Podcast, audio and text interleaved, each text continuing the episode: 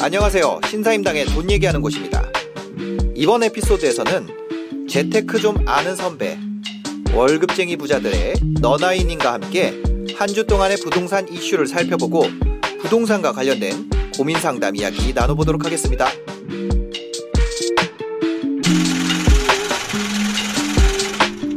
네, 2021년 2월 18일 어, 재테크 좀 아는 선배 너나인인가요? 변함없이 함께 하고 있습니다. 네. 네, 나인님 안녕하세요. 네, 안녕하세요. 네, 한주 동안 잘 지내셨나요?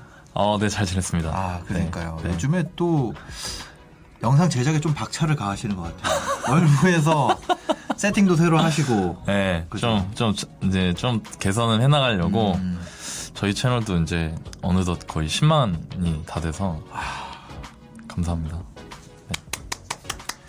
그 원래 코크드림님이 네. 얼굴 가리지 않았었어요? 네, 근데 그냥 제가 이- 네. 이- 어 그냥 네. 안 가려도 된다고. 어, 네, 그또 시원하게 또 띄시더라고요. 네. 어. 아니 안 가려도 된다고 하니까 네. 뭐 회사에서 문제 없대요? 네, 괜찮대요. 아, 그러니까 생각보다 그게 네, 그러니까 저는 저, 저 제가 그걸 했잖아요. 네네. 제가 처음에 가렸잖아요. 네, 네. 가리면 잘 못해요. 그럼 오히려 더 불편하고 더 불편해요. 더 불편하고 그냥 그냥 내가 내가 알고 있는 거 음. 그냥 잘 얘기한다 생각하고 하면은 네.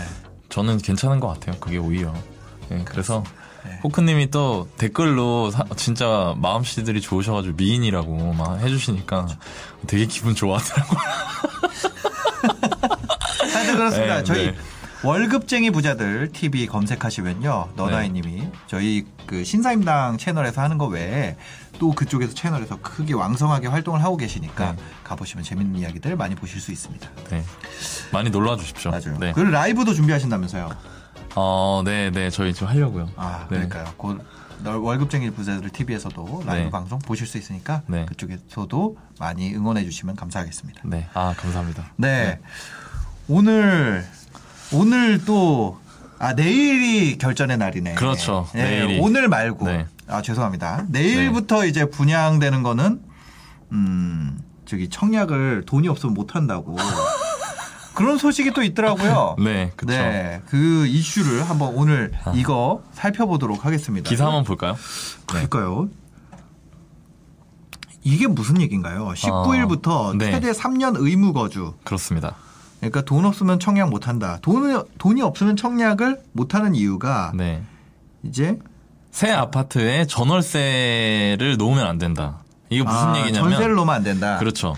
음, 그러니까 이게 무슨 얘기냐면 이제 여러분들이 분양가 상한제라는 얘기를 많이 들어보셨을 텐데 분양가 상한제는 네. 제가 얼마 전 제가 방송하고 한 한 달 정도 됐을 때였나 네. 그때 다뤘던 주제인데 음, 그 분양가를 통제하는 거예요. 네. 그 분양가를 왜 통제하냐면 이제 상승장에서는 아파트 값이 막 올라가잖아요. 그죠. 근데 올라갈 때 새 아파트의 분양가가 높아지면 높아질수록 그리고 동시에 그 분양의 완판이 되면 될수록 네. 기존에 있던 인근에 그 사업지 인근에 있는 아파트들의 가격을 자극해서 걔도 올라가니까 어, 이거를 막겠다는 겁니다. 그러니까 네. 헤드에서 자르겠다는 거예요. 그게 분양가 상한제라는 네. 거죠. 예를 들면 네.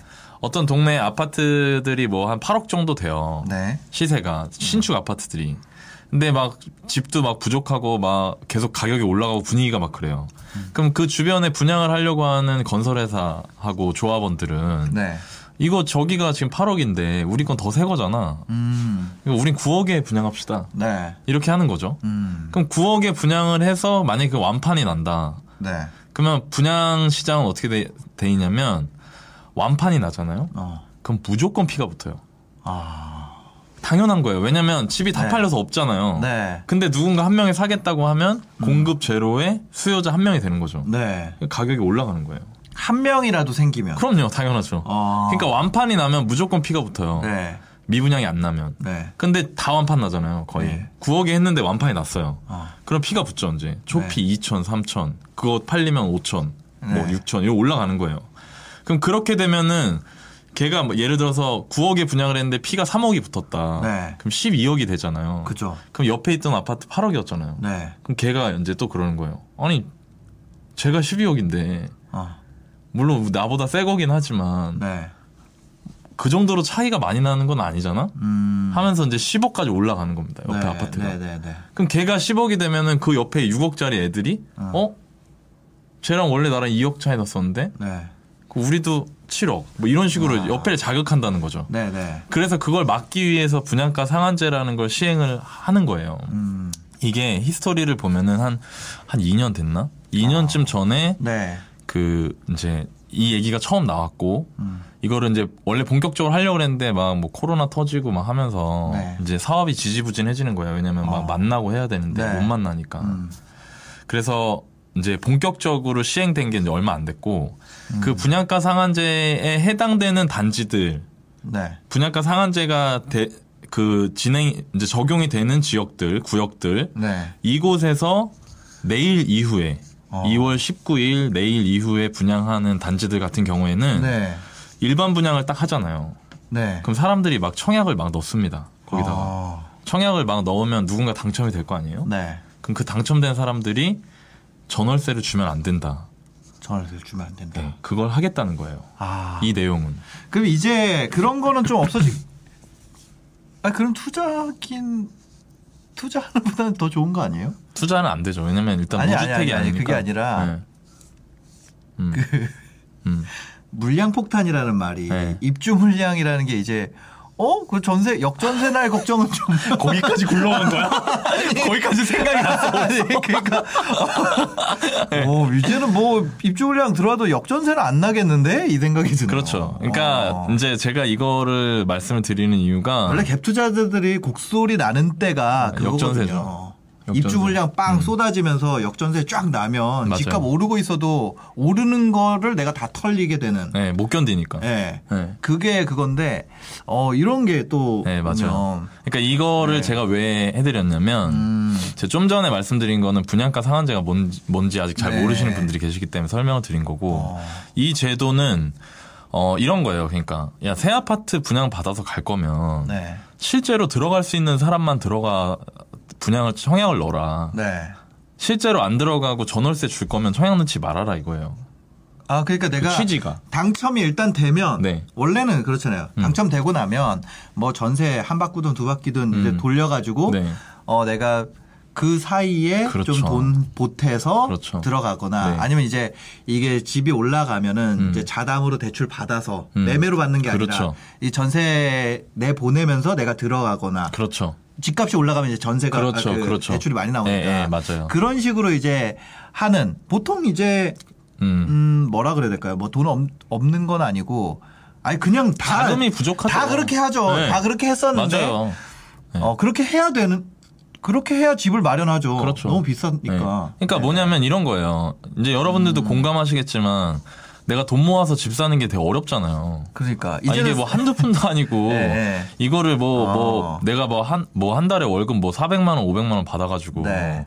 그거 차곡차곡 모아 가지고 지금 집을 살 수 있는 사람 많지 않잖아요. 네, 근데 일단은 분양을 하니까 그거를 내, 내 집만을 할 사람들은 그거 청약을 넣는단 말이에요. 네, 넣어서 내가 돈이 없으니까 처음에 잔금을 못 치르는 거죠. 네. 그럼 신사임당이 얘기하신 것처럼 일단은 전월세를 주 전세를 주거나 아니면은 시세가 올라간 상태면 LTV가 동일하다고 하더라도 담보대출 금액 나오는 담보대출 금액 자체가 크기 때문에 분양가로 고정된 잔금을 내가 담보대출 가지고 치르면서 들어가거나 이렇게 하는 네, 건데 네. 일반적으로 사람들이 그래서 전월세가 그럴 때 나와요. 음, 아까 말씀드린 것처럼 그러면 그거는 이제 개인의 입장, 청약을 받은 개인의 입장인 거고 네, 네. 그런 식으로 내 집만을 하는 경우가 있으니까 음. 그럼 그게 시장에는 어떤 영향을 주느냐? 네. 시장에 어떤 영향을 주냐면 전세 물량이 공급이 되는 거예요. 어, 그죠, 그죠. 그죠? 그러면 새 아파트가 예를 들어서 2,000세대가 새 아파트가 들어왔어요. 네, 그럼 2,000세대 중에 예를 들어서 뭐 한뭐 실입주자가 한 1,000세대. 음, 그럼 나머지 1,000세대는 어떻게 하느냐? 당연히 전월세가 나오겠죠. 세가 나오죠. 그렇죠. 네. 그럼 전세가 나오면 음, 전세 시장에 공급이 되는 거니까 집이. 네, 그럼 지금같이 전월세 시장이 불안한 상태에서 그게 공급이 되면은 어느 정도 해갈이 될 수 있는 거잖아요. 음. 그렇죠. 그리고 전월세가 안- 어느 정도 안정이 되고. 네, 네. 근데 그런 부분들이 이제는 지금 내일부터 분양하는 아파트에서는 그러니까 쉽게 말하면 전세가 안 나온다 이거예요. 안 나오죠. 예. 전세가 안, 안, 안 나오는 게 아니라 못 나오는 거죠. 그렇죠. 네네. 음. 전세가 못 나와요. 그럼 전세가 못 나오면 어떻게 되냐? 전세가가 지금도 집이 부족해서 전세가가 강세인데 네. 이게 해결이 안 되고 계속 delay가 될 수 있다는 거예요. 음, 그럼 delay 전세가와 매- 그리고 이게 또 미치는 영향은 뭐냐면 네. 전세가하고 매매가는 굉장히 밀접한 상관관계가 있거든요. 그쵸. 특히 물론 이제 서울이나 수도권처럼 시장의 덩어리가 크면 음. 전세가하고 매매가가 다르게 움직이는 경우도 많이 있어요. 네. 근데 서울 수도권을 제외한 나머지 뭐 부산, 대구 포함해서 전부 다 음. 다른 도시들 같은 경우에 전세가가 어려워지면 매매가가 되게 어려워지는 경우가 되게 많아요. 그 이거는 왜 그러냐? 이것도 네. 현장에서 벌어지는 일은 이런 거예요. 여러분들이 내가 집을 실수, 그러니까 집을 구해야 돼요. 음. 매매든 전세든. 그죠. 그래서 부동산 갑니다. 부동산 가가지고 사장님 안녕하세요. 아, 네 어떻게 오셨어요? 아, 저 집 좀 보려고요. 매매 하시려고 뭐 전세 하시려고. 그럼 아 매매는 어떻게 있어요? 매매는 한 10억 정도 해요. 아 그래요? 전세는요? 전세는 한 5억 정도 해요. 5억이요? 네. 전세 많아요? 전세 엄청 많아요. 뭐 윗집 아랫집 뭐뭐뭐 이동 저동 다 뭐 골라서 갈 수 있어요. 라고 하면 사람들이 일단 어떻게 되냐면 전세를 선택할 확률이 되게 높아요. 그쵸. 예, 특히나 부동산 거래 많이 안 해보신 분들은 네. 왜냐면 내가 매매가는 이미 10억이야. 그러니까 비싸 이미. 네. 그래서 이걸 마음 하려면 진짜 큰 결정을 해야 되는데 그 매매에 대한인 전세가 물량이 많고 내가 선택할 수 있는 선택지가 많으면 네. 전세를 선택할 수 있단 말이에요. 어. 그러면 어떻게 되냐면 매매 수요가 줄어들어요. 아, 그쵸. 그쵸? 네. 그러면서 집값이 안정될 수 있고 심지어 전세가 너무 많다. 그러면은 전세값이 내려가면서 사람들이 매매 수요가 상당히 전세 수요로 많이 전환되거든요. 그쵸. 그럴 수밖에 없는 거죠. 그러면서 매- 네. 전세가 빠질 때 매매가 빠지는 거예요. 음. 그러면서 네. 근데 그러니까 전세 공급이 되게 중요하다 주택 시장에. 근데 지금 그런 부분들이 이런 제도를 통해서 뒤쪽에서 잠재적으로 공급될 수 있는 전세 수요 전세 공급이 줄어든다는 거죠. 막은 거죠. 그렇죠. 그러니까 저는 그게 너무 걱정이 된다는 거예요. 그럼 이거를 한 네. 이유는 뭘까요? 돈 없으면 청약을 못 한다. 네. 이 어, 새로 네. 의무 거주를 만드는 목표가 있었을 거 아니에요. 네. 그러니까 지금 얘기한 건 부작용이고 네. 이게 순기능이 기대되는 게 있기 때문에 이걸 했을 그런 텐데. 목적과 취지가 있죠. 네. 그 목적과 취지는 음. 어, 실수요자만 집을 공급을 하겠다는 거예요. 실수요자한테만. 아, 근데 예를 들어서 음. 내가 돈이 부족해서 전세를 두 바퀴 돌리고 4년 뒤에 입주하려 그런 사람도 실수요잖아요. 그거에 대해서 실수라고 생각하지 않는 거예요. 어. 그러니까 내가 그러니까 내가 너무 답답한 거야. 네. 대부분 사람들이 돈을 모아서 집을 살 수 있는 사람 별로 없잖아요. 그렇죠. 생돈으로 들어간 사람 없어요. 네, 그게 현실이야. 그리고 이게 되게 웃겨요. 아. 뭐가 투자고 뭐가 실거주냐를 구분하는 개념이 되게 아. 모호하고 그걸 보는 시각의 차이에서 이런 게 나오는 것 같아요. 저는. 아. 근데 대부분 현실에서는 이렇단 말이에요. 신사임당이 얘기하신 것처럼 우리 부모님, 내 친구, 우리 누나, 뭐 네. 우리 형, 도- 내가 집을 사고 싶은데 지금 당장 돈이 없어서 일단은 사놓고 돈 모아서 나중에 들어가는 경우 많단 어, 말이에요. 그죠, 그죠. 근데 그거를 신규 분양 아파트에 그걸 하지 말라는 거죠. 아. 그 아예 그 그러니까 내가 생돈 박치기 할 수 있는 사람만, 사람만 청약을 남는. 거예요, 결국은. 아 이거 진짜 그거다. 청약 경쟁률을 낮추려고 생각을 하다 보니까 그러면 어 이- 이런 사람만 해야겠다. 그렇죠. 그러니까 거죠. 지속적으로 그런 부분에 대한 얘기가 나오는 거예요. 뭐냐. 분양가 가돈 있는 사람만 넣어. 아 이거 청약이 유명무실하네 어쩌네 뭐 이 얘기가 나오니까 이렇게 되는구나. 그러니까 저는 어떤 느낌이 드냐면 청약 제도라는 거는 일반 사람들의 내 집 마련을 돕기 위한 거잖아요. 네네. 근데 이제 형 내가 현찰로 그 분양가만큼 현찰이 없으면 아니면 분양가 그 다- 심지어 대출도 40%밖에 안 주잖아요. 네. 그러면 분양가에 60% 현금이 없으면 네. 내가 거기 청약을 넣을 수가 없는 거예요. 그니까. 그 분양되는 거에 60% 생돈이 있어요. 생돈이 있어야 돼. 그러니까 나는 그, 그러면은 봐봐. 그러면은 내가 예를 들어서 대부분 사람들 종잣돈 열심히 모아도 2억 3억인데 그죠. 어떻게 넣어요 그거를? 이거 진짜 돈 있는 사람은 돈 벌을 수 있네요. 돈 있는 사람 청약 그러니까 경쟁률 낮아지니까. 이제는 뭐냐면은 금수저. 돈이 없으면 로또도 못 사. 아. 지금은 그러니까. 오 5천 원 내면 로또 누구나 살 수 있는데 와씨 이거 분양 예를 들어 지금 청약이 분양가 상한제 해놨기 때문에 청약 자체가 로또가 이미 된 상황이에요. 그렇죠. 된 근데 상황이죠. 이 로또를 살려면 로또 가격을 음. 확률을 낮추고 아 확률 될 확률을 더 높여주고 그렇죠. 더 될 확률을 더 높여주고 동시에 가격도 더 올리는 거야. 음. 그죠? 네. 들어가려면 로또 사러 왔습니다. 아, 신분증 보여주세요. 돈 있으세요? 통장 잔고 보여주세요. 맞아요. 이, 이렇게 된 거죠. 옷, 이 로또 얼마예요? 이 로또는 5천 원이에요. 근데 이 5천 원짜리 로또를 사시려면은 통장 잔고에 2억이 있어야 돼요. 뭐 이런 거예요. 그러니까 지금 2억이 아니라 60%니까 웬만한 거 뭐 하면은 한 4, 5억. 그렇죠. 예. 그리고 또 심지어 대출이 안 나, 그나마 대출이 40%라도 나오면 다행이죠. 네. 근데 예를 들어서 분양가 대출 안 나오는 가격에 분양이 된다. 네. 지금 이 기사에 지금 원베일리 얘기 나오잖아요. 어, 네. 기사 잠깐 볼까요? 당첨된 뭐 2, 3년 실입주에 살아야 반포 네. 원베일리 첫 대상 될 듯. 어. 이 반포 원베일리가 어디냐면 네. 요 사진에 나오는데 이 사진이 그 고가 반포대교에서 내려와서 네. 카톨릭 병원으로 넘어가는 고가 위쯤에서 찍은 것 같아요. 네, 네. 여기가 어디냐면은 고속터미널역 옆에 어. 그리고 되게 유명한 반포 그 퍼스티지 네. 거기하고 아크로리버 근처에 있거든요. 음. 그 얘가 지금 분양가가 6천 정도에 나왔어요. 네. 뭐 5,700인가 나왔는데 뭐, 뭐 이것저것 확장비 뭐 에어컨 뭐 하고 하면 한 6천 6천. 될 거예요. 네. 그러면 30평이면 18억이란 말이에요. 네. 이건 대출 안 나오죠. 대출이 1도 안 나오잖아요. 네. 그럼 이거는 이 로또는 누가 살 수 있냐? 이 로또는 18억 있는 사람 살 수 있어요. 와, 씨. 그러면은 근데 이게 왜 로또냐? 18억이 무슨 로또예요? 이렇게 네. 비싼데?라고 얘기하실 수 있겠지만 이 아파트 바로 옆에 있는 아크로리버 파크 같은 게 지금 34평이 34억이에요. 그러니까 그 계산하기 쉽게 돼 있죠. 네. 거기가. 네. 아 되게 쉬워 그냥. 그 34평, 어, 34. 평을 억으로 바꾸면 돼. 네. 그런데, 아니, 하여튼, 그럼 이거 18억 주고 내가 34평 되면 34억 되는 거 아니에요? 그럼 더 비싸겠죠. 더 세고잖아요. 아, 더 세요. 그- 잠깐. 그러니까 그냥 이 로또는 내가 통장에 18억 있는 사람 오세요. 돈 네. 더 드리겠습니다. 이렇게 돼버린 거라는 그렇죠. 그리고 그분들 같은 게 더 좋은 게 거죠. 네. 경쟁률이 확 떨어지죠. 이제. 그러니까 경쟁이 낮아지잖아요. 네. 그렇죠.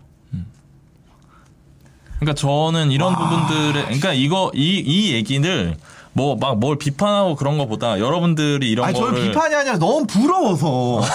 아니, 너무 부럽잖아. 진짜 나라에서 이렇게 해주는 거는 진짜 너무 부럽다. 아 나는 근데 서민들 내 집 마련에 이게 맞는지 와. 모르겠어. 솔직히 진짜. 저는 뭐 어느 그런 건 아니지만 이 원베일리를 살 수 있는 사람은 18억 그냥 생돈 박을 수 있는 사람이고 그것이 있는 사람은 경쟁률도 낮고 예. 16억을 벌 수 있는 기회가 생기는 거죠. 그쵸. 18억 넣고. 18억 넣고 18억 먹겠죠 뭐. 네. 그렇죠. 여기. 더 세고니까. 네. 그렇게 될 수 있다. 그리고 이게 그리고 그, 좋아요. 이거는 그래. 이거 이, 런 내용은 있어요. 근데 이게 나랑 무슨 상관이냐? 그러면 네. 여러분들 중에 이제 아 저는 뭐 18억이고 뭐 됐고 저는 그게 무슨 상관이냐 이렇게 하실 수 있는데 네. 이게 겨- 궁극적으로 전월세 물량을 줄인다는 거예요. 나중에 아까 말씀드린 아. 것처럼. 왜냐면 그 사람들 다 들어갈 거거든요. 집에. 네. 그 이거 아니 안 원래 하면 이거는 원래 만약에 지금 그 어, 분양가 상한제 덕분에 음. 그렇죠? 음. 분양가 상한제 되면은 돈이 없어도 원래 분양을 신청할 수 있잖아요. 그러니까 청약을 내가 들어가 볼 수 있는 어, 그렇죠. 단지였는데 예, 예. 지금 어 가점만 이거, 되면. 예, 그러니까 가점이 예, 되면 예, 예. 물론 박 터지긴 하지만 트라이는 해볼 수 있는 거죠. 그렇죠. 그리고 가점은 사실 뭐, 네. 뭐 70점 넘는다 그러면 거의 네, 어지간하면 그쵸, 다. 되니까. 네, 돈 없고 가점 있는 네. 예를 들어서 내가 40대다. 예. 40대 아버지인데 음. 어 40대는 좀 어렵고. 50대? 실제로. 50대? 50대에 애 3명 있어. 예. 예. 그쵸. 그러면은 뭐 확률 엄청 높죠. 그죠. 애 셋에. 예, 무주택 기간 아니 길고. 뭐 그러면. 40대 애 셋에 부모님 모시고 있으면 되죠. 아, 그치. 부양가족만 네, 완전 네. 갖고 하면은 가능하죠. 그러면은 예를 예. 들어서 60점대 후반, 70점 초반 으로 여기가 됐어요. 그럼 내가 돈은 없어도 살아온 세월이 내 자산인 거잖아요. 그냥 아무것도 안 하고 부모님 열심히 모시고 애 열심히 키운 게 내 자산이 돼 있는 거잖아요. 원래 청약제도가 그걸 인정해 주는 그걸 인정해 주는 거죠. 내가 돈은 못 모았어도 열심히 산 걸 인정해 주는 그 건데. 시간을 인정해 주는 거예요. 예. 예. 근데 지금은 이 사람들은 돈이 없으면 안 돼요. 잔금을 치르고 들어가야 돼요. 원래는 그런 아. 분들이 받아서 입주 때 전세를 놓는 거예요. 일단 내가 돈이 없으니까. 아 이거 젊고 젊고 물려받은 돈 많고 이런 음. 사람들한테는 좋은 기회가 되겠네요. 그렇죠. 애 적고 음. 진짜 이거는 나 좀 너무 좀할땐 그랬어. 아 진짜 이거 너무하다. 이거는 네. 너무 부럽다. 아 저는 누가 진짜 진짜 와. 일관적이다 정말. 진짜 이거에 대해서 저는 뭐 이거 잘하고 부터가 없어요. 그거 현상이야. 이거는 인정해야 돼요. 이거는 내일부터 하기로 돼 있는 거고 네, 이거를 맞아요. 누가 잘했네 못했네는 사실 제 채널에서 따지는 건 아니고 네. 그냥 그게 부럽다. 음. 그럼 그거를 우리가 따라잡으려면 어떻게 해야 될까 이런 걸 고민해야지. 네. 그렇죠. 그거는 다른 채널에 가셔서 하시면 됩니다. 네. 이거를 뭐 잘못돼서 이게 맞아요. 뭐 좋다 나쁘다, 나쁘다, 뭐 맞아, 이거는 다른 맞아. 채널에서 하고 네. 음. 돈 없으면 청약 못한다. 새 아파트 전월세 금지법 이거 내일부터 시행이에요. 그렇지만 이것이 좋다 나쁘다는 없습니다. 음. 다만 부럽다. 나도 18억이 있었으면 좋겠다. 나 그럼 그럼 나도 38억 벌 텐데. 그러면 할 수 있죠. 예. 네. 근데 캐시로 있어야 되잖아요. 어, 근데 중요한 건 또 우리 시청자분들이잖아요. 네. 우리 시청자분들 아. 중에 18억이 18억보다 많이 현금으로 들고 계신 분이 많지 않을 수 있으니까 그분들한테 유익한 정보가 돼야 돼요 이게. 네, 네. 그냥 그게 뭘뭐 어떤 게 그럼 유익할 수 있느냐. 그 이거를 이제 내 생활까지 끌고 그렇죠. 와보자. 끌고 와야 돼요. 아는 건 와보자. 중요한 게 네네네. 아니에요. 예. 네네. 뭐가 의미 있냐? 아까 제가 말씀드린 것처럼 음. 앞으로 전세 시장은 계속 네. 어, 쉽지 않을 것이다. 전세 시장에. 예. 왜냐하면 아까 말씀드린 것처럼 신규로 대단지가 입주를 할 때 풀리는 전월세가 전세 시장을 안정시키는 효과를 가지고 있는데 앞으로 그게 상당히 많이 줄어들 것이기 때문에 네. 그러면은 이제 여러분들이 그 생각을 하셔야 된다는 거예요. 어, 그럼 내가 전세를 살게 되면 더 어려울 수도 있겠구나. 아, 앞으로도 전세가가 계속 힘들어질 수 있겠구나. 그러니까 이게 전세가가 예. 원래 갭 투자자 잡는 게 전세가 하락인데. 그렇죠. 이제 그게 그러니까 어려워진다는 말이에요. 예. 그리고 사실 음. 지금 서울 뭐 수도권에 이제 좀 전에 신사임당이 얘기하신 그 네. 갭 투자자들, 그러니까 전세를 놓는 투자자들이 별로 없어요, 지금. 그쵸. 그러니까 이게 되게 웃긴 맞아. 게 어떤 분들은 그러시더라고요. 뭐 통계 얘기하면서 어. 뭐 최근 뭐 서울에 뭐 집을 산 거를 자금 추처 다 받으니까 네. 그거 보면 뭐 투자자 40%다. 음. 그게 아니라니까. 그게 뭐냐면 아까 신사임당이 얘기한 그거야. 네. 내가 돈이 없으니까 전세 끼고 사놓는 거예요. 그죠. 근데 그거를 어떻게 하냐? 내가 사서 입주하지 않고 전세를 주고 있으면 그걸 투자자로 보는 거예요. 와, 이거 그러면 그 여기 이게 사실 내 집 사면서 집 안 올랐으면 하는 사람 누가 있어요. 그렇죠. 내집 사면서 이자 안 내면 하는 사람 다 이자 안 내고 싶지. 근데 그렇죠. 전세는 이자를 안 내고 내가 돈 빌릴 수 있으니까 그냥 그거를 이용하는 건데. 네. 그리고 그거는 내가 이 집에 나중에 들어갈 거잖아요. 네. 그리고 저도 실제로 여기서 내 집 마련 상담할 때 네. 지금 자금이 없으시면 아. 이쪽에 뭐 전세를 두고 주택을 매수해 놓으시고 네. 2년 4년 열심히 모으셔 가지고 음. 그 집에 들어가십시오. 이렇게 말씀을 드리잖아요. 맞아요. 근데 그게 투자다라고 이제 보는 거예요. 그런 관점으로. 아, 근데 그 그런 실수요와 투자를 가르는 그 기준이라는 거는 굉장히 모호할 수 있다 그런 거예요. 물론 네. 집을 전세를 놓으면서 여러 개를 사는 건 확실히 투자예요. 투자죠. 그건 맞죠. 네. 근데 내가 우리 대부분 우리 주변의 이웃들이 내 집 마련하는 과정을 보면 음. 그렇지 않은 경우도 되게 많다는 겁니다. 대부분 그렇죠. 예, 그렇죠. 아니 솔직히 생돈으로 돈 주고 들어가는 사람이 몇 명이나 돼요. 돈 모아서 살 수 있는 수준이 아니잖아 지금. 그러니까. 예. 아니, 솔직히 그냥 우리 현실적으로 얘기를 네. 하자면 이걸 뭐 누가 잘했고 못했고가 네. 아니라 현실적으로 생돈으로 자 어 뭐 반포 이거 빼고 음. 뭐 어디 그 서울 중 중위 가격 9억 네. 정도라면서요. 네, 10억 정도. 10억이죠. 네. 10억인데 우리가 막 맨날 무슨 TV에서 10억, 20억 뭐 아파트 어쩌고 하니까 그렇지 주변에 가가지고 통장 까가지고 10억 있는 사람 누가 있어요? 없어요. 까가지고 없어, 없어. 자산이랑 네. 또 그거는 다르죠. 캐시랑. 네. 그내 집 들어가려면 주머니 털어가지고 여기서 어 여기 10억이 있네 이렇게 돼야지 10억으로 돈 내고 들어간다는 건데 거죠. 이것만 실거주로 한다라는 건 네. 솔직히 개소리예요. 음. 그거는 현실적. 그치. 그거 그러니까 말이 안 돼. 어, 현실적으로, 현실적이지 않은 얘기예요. 네. 그러니까 비현실적인 네. 말이에요. 그냥 현실적으로. 예. 그러니까 여러분들이 이거를 보실 때 네. 이, 이런 기사를 보면서 아우 저거 보면서 막 이거 뭐야 뭐 음. 돈 있는 사람만 이런 거는 그냥 그냥 우리 그냥 일반적일 때만 합시다. 근데 아. 이 채널을 보시면서 제가 여러분들한테 이 기사를 공유하고 해설을 해드리면서 여러분들이 얻어가셔야 될 건 뭐냐면 아, 앞으로 전세 시장이 힘들어질 수 있겠다. 그럼 나는 어떤 포지션으로 가야 되지?를 생각해 보시라는 거예요. 네. 예, 그러니까 그거를 이해하시고 내 집 마련을 하시는 거에 있어서 망설이는 분들이 계신다고 하면 저는 내 집 마련을 하셨으면 좋겠다. 근데 네. 무리 하 제가 항상 얘기하는 무리하지 않는 선에서 네. 내집 마련은 내 가족을 잘 지켜줄 수 있는 방파제가 될 수 있기 때문에 그렇게 그러니까. 해주시면 아, 좋을 것 같다. 네. 아, 진짜 너무 지금 너무 많이 힘든 상황이죠. 너무. 힘든 상황으로 어, 더 네. 힘든 상황이 되고 네. 있어요. 이거는. 집을 진짜 cash 모아가지고 10억 모으려면 한 달에 300만 원씩 30만 원 모아야 돼요. 한 달에 300만 원, 1년에 3,600, 10년에 3억 6천. 30년에 10억. 8천. 30년 10억 8천. 30년 뒤에 10억 해요? 그러면 아파트가. 아니요, 더 오르겠죠. 그러니까. 그러니까 이게 그런 시, 그런 게 집을 내 집 마련을 대부분 하시죠. 네. 근데 그게 지금 어려운 상황이니까. 근데 우리는 현실주의자들이니까 네. 여기서 막 한탄만 할 수 있는 건 아니잖아요. 맞아요. 그러니까 시장의 움직임을 보고 음. 아 이러면 전세가 더 어려워질 수 있겠구나. 네. 내가 전세 포지션으로 있으면 어. 더 힘들어질 수 있겠구나. 맞아. 예, 그거를 인식을 하고 네. 그 다음에 의사결정을 해야 된다. 그러니까 세입자 포지션으로 있으면 2년 뒤가 계속 불안한 거예요. 불안한 거죠. 네. 그러니까 내가 통제할 수 있는 영역이 아니라 시장의 움직임에 따라서 나와 내 가족의 거, 거주 안정성이 막 흔들리는 아니 거예요. 거주 안정성뿐만이 아니라 그냥 기분이 바뀌어요. 그렇죠. 그리고 내가 컨디션이 바뀌어. 그냥 내가 아니라 내가 아침에 일어나서 밥 맛있는 거 먹어서 기분 좋은 게 아니라 음. 이 이런 기사 있잖아요. 이런 거에 아. 의해서 내 기분이 바뀌게 돼. 아, 전세가가 그렇지. 올랐대. 아 어떡하지? 자금 계획을 다시 짜야 되나? 음. 뭐 이게 되는 거예요. 네, 맞아요. 그러니까 내가 아무 그냥 어, 집을 가지고 있다라는 거는 음.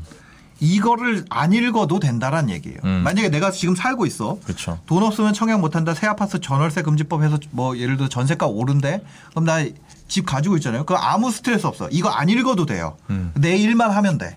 그렇죠? 두 번째로 집값 떨어진다. 집값 떨어지면 더 좋은 급지도 떨어질 거 아니에요. 네, 그러니까 그쪽으로 그렇죠. 옮겨가면 되는 네. 거고. 실거주는 우리가 막 그런 얘기 하잖아요. 막 놀릴 때, 야, 집값 올랐대. 집값 올랐다고 차 사는 사람 진짜 멍청해. 지 혼자 깔고 앉으신 집인데 막 이러면서 그런 얘기 네, 한단 네, 말이에요. 네. 야, 쟤네 집 올랐대. 그래봤자 쟤 사는 집이야. 음. 반대로 떨어져도 어차피 나 사는 집이야. 네, 그렇죠. 올라도 아무것도 아닌 것처럼 1주택 실거주는 올라도 아무 일도 안 일어나요. 반대로 내려도 아무 일도 음. 아무 일도 안 안 일어나. 어. 그게 갑자기 집값 내렸다고 우리 동네 막 네. 유치원 문 닫고 이러지 않아. 저는 이제 그거에 대해서 우리 저희가 이제 집을 사라, 네. 일 1주택을 해라. 실거주 내 집은 진짜 가지는 게 음. 좋다라고 방송하는 게 이게 투기 조장이라고 얘기를 하는 분들은 이 방송을 안 봤으면 좋겠습니다. 음, 그러면 진심으로. 되죠. 예, 예. 예. 그거는 저희가 얘기하고자 하는 방향이 아니에요. 네. 예. 진- 진짜 중요한 건 이거 이런 거거든요. 음. 집값이 오를 테니까 사라라고 말하지 않아요. 그게 아니란 말이에요. 음. 네. 그렇기 때문에 좀 전에 신사임당 얘기하신 것처럼 뭐 이게 뭐 뭐 뭐 집 집값 올라가는 거를 막 이렇게 한다 이렇게 얘기하는 게 아니라 그러니까 쉽게 말하면 뭐 물론 하락장 되면 이제 안 보겠지 사람들이. 네, 근데 네.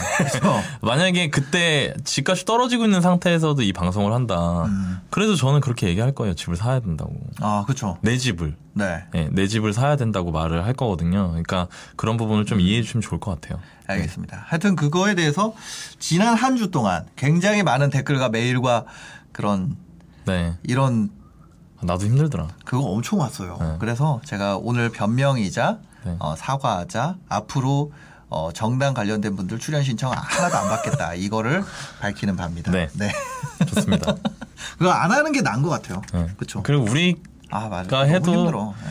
그리고 사는 우리 사람들 이웃들 얘기하면서 하는 게 더 나은 것 같아요. 저는. 네네. 네. 우리 그냥 우리 얘기, 네, 우리 우리끼리 얘기, 네. 얘기를 하는 게 좋은 것 같습니다. 네. 좋습니다.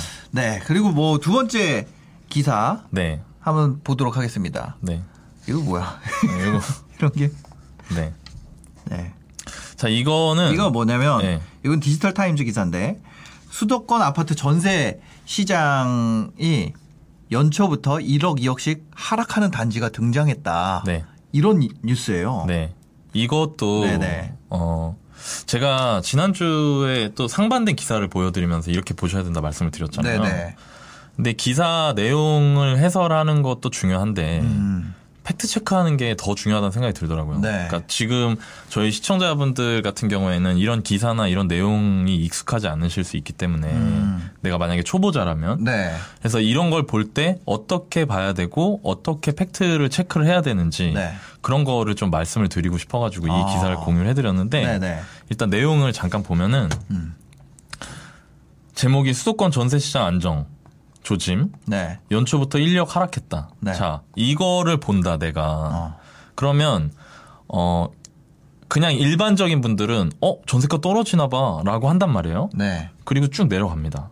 쭉 음. 내려가면서 첫 문장이 올 들어 서울과 경기도 주요 지역에서 위축됐던 전세 물량이 회복세를 보이자 전세값이 직전 최고가보다 인력 하락한 단지가 나왔다. 음.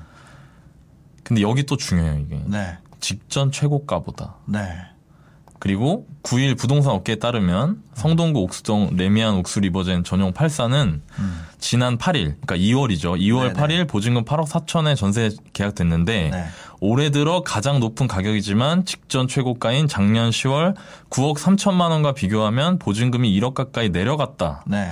자, 그럼 이걸 보면 어 전세값 떨어지나 보다라고 생각한단 말이에요. 아, 옥수동이 떨어진다고? 네. 뭐 이런 생각이 그죠? 들죠. 네. 그럼 이걸 어떻게 봐야 되냐? 어. 제가 보여드릴게요. 네.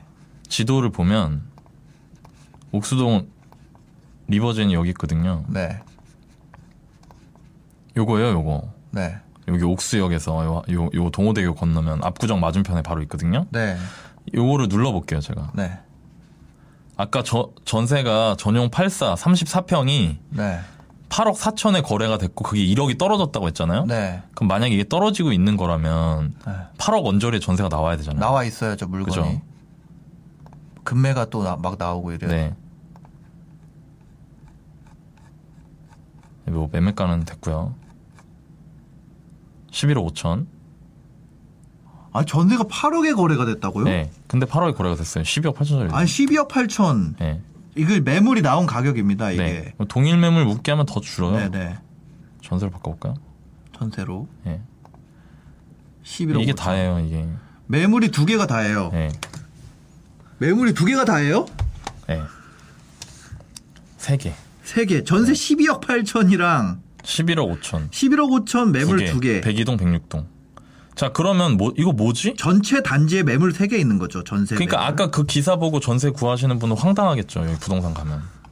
그게 안 맞는 거야. 8억대 없어요? 그 8억이요? 근데 기사 보고 왔는데 무슨 소리입니까? 네. 내가 기- 지금 기사에 8억 찍힌 8억 거 찍힌 보고 거 왔는데 왔는데. 전세 없다는 게 무슨 네. 말이에요? 이렇게 자, 되는 거죠. 그러면 볼게요. 네. 이제 이게 어떻게 된 거냐? 네. 이게 아파트 실거래가예요. 네. 지금 보고 계시는 게. 네, 네. 그 여기 보면 제가 미리 세팅을 해놨는데 이게 이제 여기 보면 옥수 리버젠이죠. 음. 네. 이거에 34평, 33평 최근 최근 전세 실거래예요. 네. 어 진짜 2월 8일 날 8억 4천 있네? 그러니까요. 근데 이거 7억, 보면은 7억이네. 이 이걸 누르면 이 history를 볼 수 있거든요. 네. 그게 보세요. 19년 2월 9일 날 전세가 있었죠. 네. 8억에. 네. 21년 2월 8일 정확하게 2년 뒤네요. 청구권. 청구권 행사한 거예요. 그냥 청구권이요. 네. 그러니까 5% 증액 대한된 건이야. 네. 근데 그거를 기사는 마치 지금 현장 시장 가격인 것처럼 쓰는 거예요. 와, 이거 대박이다. 그냥 이거 보면 뭐해. 이러면 안 돼, 진짜. 이러면은 이런 와. 사람들이 좀 되게 오해하는 거예요, 이러면. 마음 놓고 있다가 내, 내 차례 돼가지고 이제 보면 없는 거야. 음. 네, 없는 거야. 없는 세상 얘긴 거예요, 네. 기사가. 이게 이 8억, 이 위에 7억 8,750? 보세요. 청구권이야. 다시 컴퓨터 화면 보세요. 예. 이것도 싸죠? 네. 청구권이잖아요. 청구권이야. 네.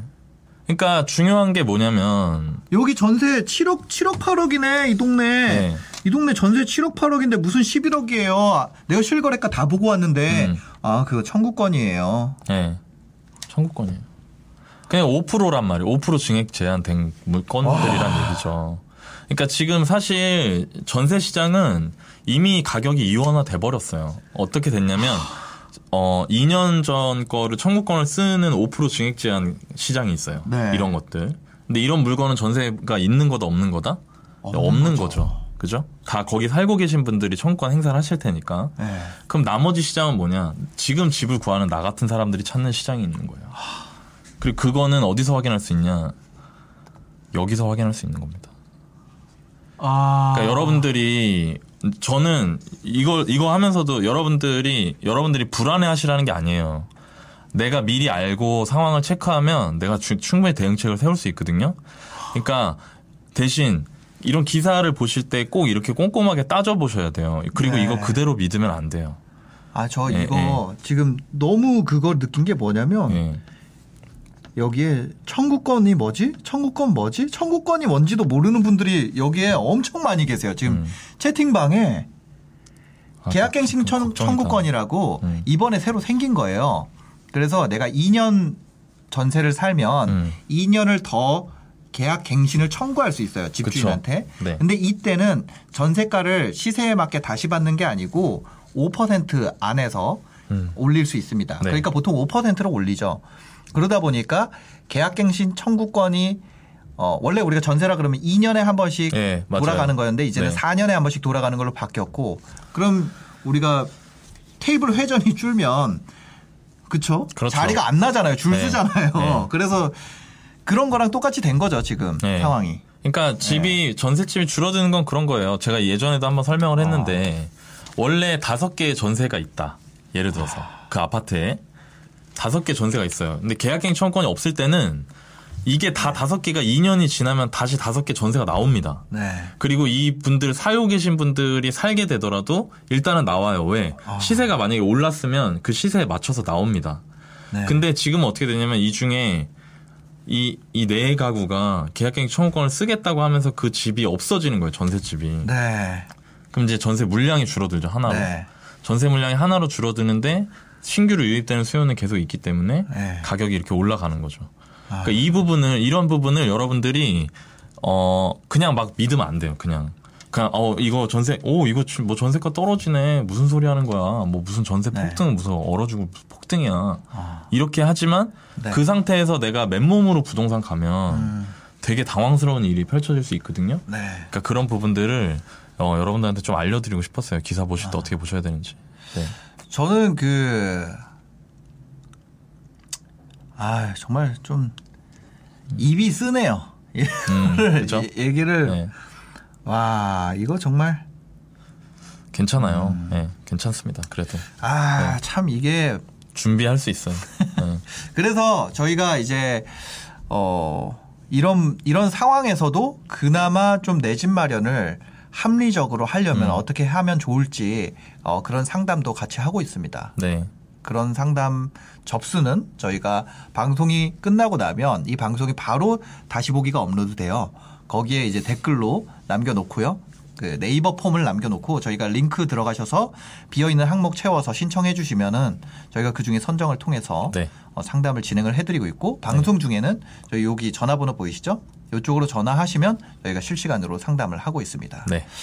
네, 오늘 이슈는 이렇게 두 가지 살펴봤고요. 네. 어, 정말 보다가 너무 부러워서 죽을 뻔한 거 하나, 답답해서 죽을 뻔한 거 하나, 하나. 이렇게 네. 두개 살펴봤습니다. 도움이 되셨으면 좋겠어요. 네, 아, 저는 이거 진짜 너무, 좀 충격적이죠. 네, 와, 이게 참 뉘앙스가. 네. 근데 내가 이거를 몇, 딱 진짜 팩트 체크를 적- 작정하고 하지 않으면 어려울 수 있기 때문에. 그러니까 이거를 누가 알아요? 그렇죠. 네. 아니, 집이, 아, 일단, 음. 옥수동 레미안 리버젠 그, 그 모르잖아요. 시세를 모르, 전세 시세를 네. 일단 모르고 내가. 네. 기사 보면 한 8억이구나. 음. 감을 잡고 부동산 가면 부동산 사장님이랑 싸움 나고 음, 그렇지.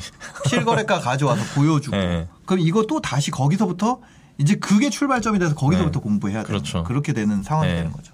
그러니까 이런 부분을 잘 이제 공부해 두시면 좋을 것 같아요. 음. 네네 네. 와, 저 너무 충격받았어요, 방금. 놀랍죠? 이 기, 이 기사에 충격받았고, 음. 아, 이 정도로 괴리 클지 몰랐다. 네. 시세랑 아, 그런 부분이 있다. 네. 그렇습니다. 오늘, 오늘 일단 접수된 사연도 한번 살펴보도록 하겠습니다. 네. 어, 네, 사연 상담 이어가도록 하겠습니다. 네. 오늘은 39살 대구예요. 지방에 대구 처음 아니에요? 네. 대구가 제가 대구 예- 한 번도 안 했는데 네. 사연도 안 보내시고 전화도 안 돼가지고 제가 답답해서 제가 먼저 했어요. 그냥. 어, 대구에서 네. 오히려 좀 그러니까 대구는 처음 봤네요. 네. 대구가 관심이 그만큼 부동산에 좀 없나? 아 그렇지 않아요. 근데 이- 이상하게 잘안안 되더라고요. 대구 분들이 연락이 예, 예. 없었습니다. 여튼 안녕하세요. 저는 대구에 살고 있는 39살 대구 남매 아빠입니다. 음. 이벤트 공연 사업이 무너지고 코로나로 네, 프리랜서 일을 하며 평균 200 정도 비용으로 어, 겨우 버티고 있습니다. 어, 공연 있을 때는 공연을 해야 되기 때문에 정규직을 하기는 너무 어렵습니다. 천직으로 여기던 어린이 공연 일이 괜찮게 성장 중이었고 어려운 가정에서 자랐었기에 여유가 생길 때마다 아프리카 어린이들을 정기 후원하기도 했습니다. 사업 수익이 늘어날 때마다 주변에 나보다 더 어려운 이웃에게 나누고 베푸는 일을 사명이자 보람으로 여기며 나는 검소하게 살면서 주변에 베풀고 그렇게 살았습니다. 네. 부모님 도움 없이 차근차근 모아서 빚도 다 갚고 1년 전에는 평생 소원이던 화장실 두 개 있는 30평대 아파트 전세에 들어왔는데 코로나로 인해서 앞길이 막막해졌습니다. 대구 침산동에 있는 침산 푸르지오 1차 아파트고 이 동네에선 입지가 좋아서 연식 대비 시세가 높지만 만족도가 높은 아파트고 이곳에서 전세로 있다가 집을 살 생각이었습니다. 음. 전세금 3억 5천이고요. 농협에서 전세자금 대출 받아서 80% 받았습니다. 월 이자 60만 원입니다. 지금 자본금은 7천만 원 정도 들어갔고요. 현재는 3천만 원 현금이 3천만 원 정도 있어서 실제 자본을 다 털면 1억 정도 됩니다. 코로나 전에는 매달 평균 600에서 800 정도 벌었는데 생활비 이것저것 경비 빼면 매달 1, 200 정도는 무리 없이 저금했었습니다. 사치도 안 했고 돈을 많이 쓰지도 않았습니다. 지금은 어, 지금은 한 달에 200 정도로 네. 버티고 있고요. 네. 어, 전세 대출 60만 원, 관리비 18만 원, 도시가스 10만 원, 사무실 월세 40만 원, 건보료 25만 원, 연금보험 13만 원, 둘째 유치원 30만 원, 첫째 학원비 24만 원, 자동차 유지비 30만 원, 보험 20만 원, 아프리카 정기 후원 15만 원, 핸드폰 10만 원, 고정 지출이 약 300 정도 됩니다. 아, 여기 뺄 게 있나요? 아프리카 정기 후원 정도 뺄 수 있겠다. 진짜. 식비랑 고정비가 300만 원인데 수입이 200만 원이에요? 네. 지금은. 백식 적자로 지금 하고 있고. 아 이게 고정 지출이 이 정도고 여기에 식비가 좀 더 나가고 기타 비용들 합치면 400에서 500만 원 그냥 씁니다. 전세 만기가 1년 남았고.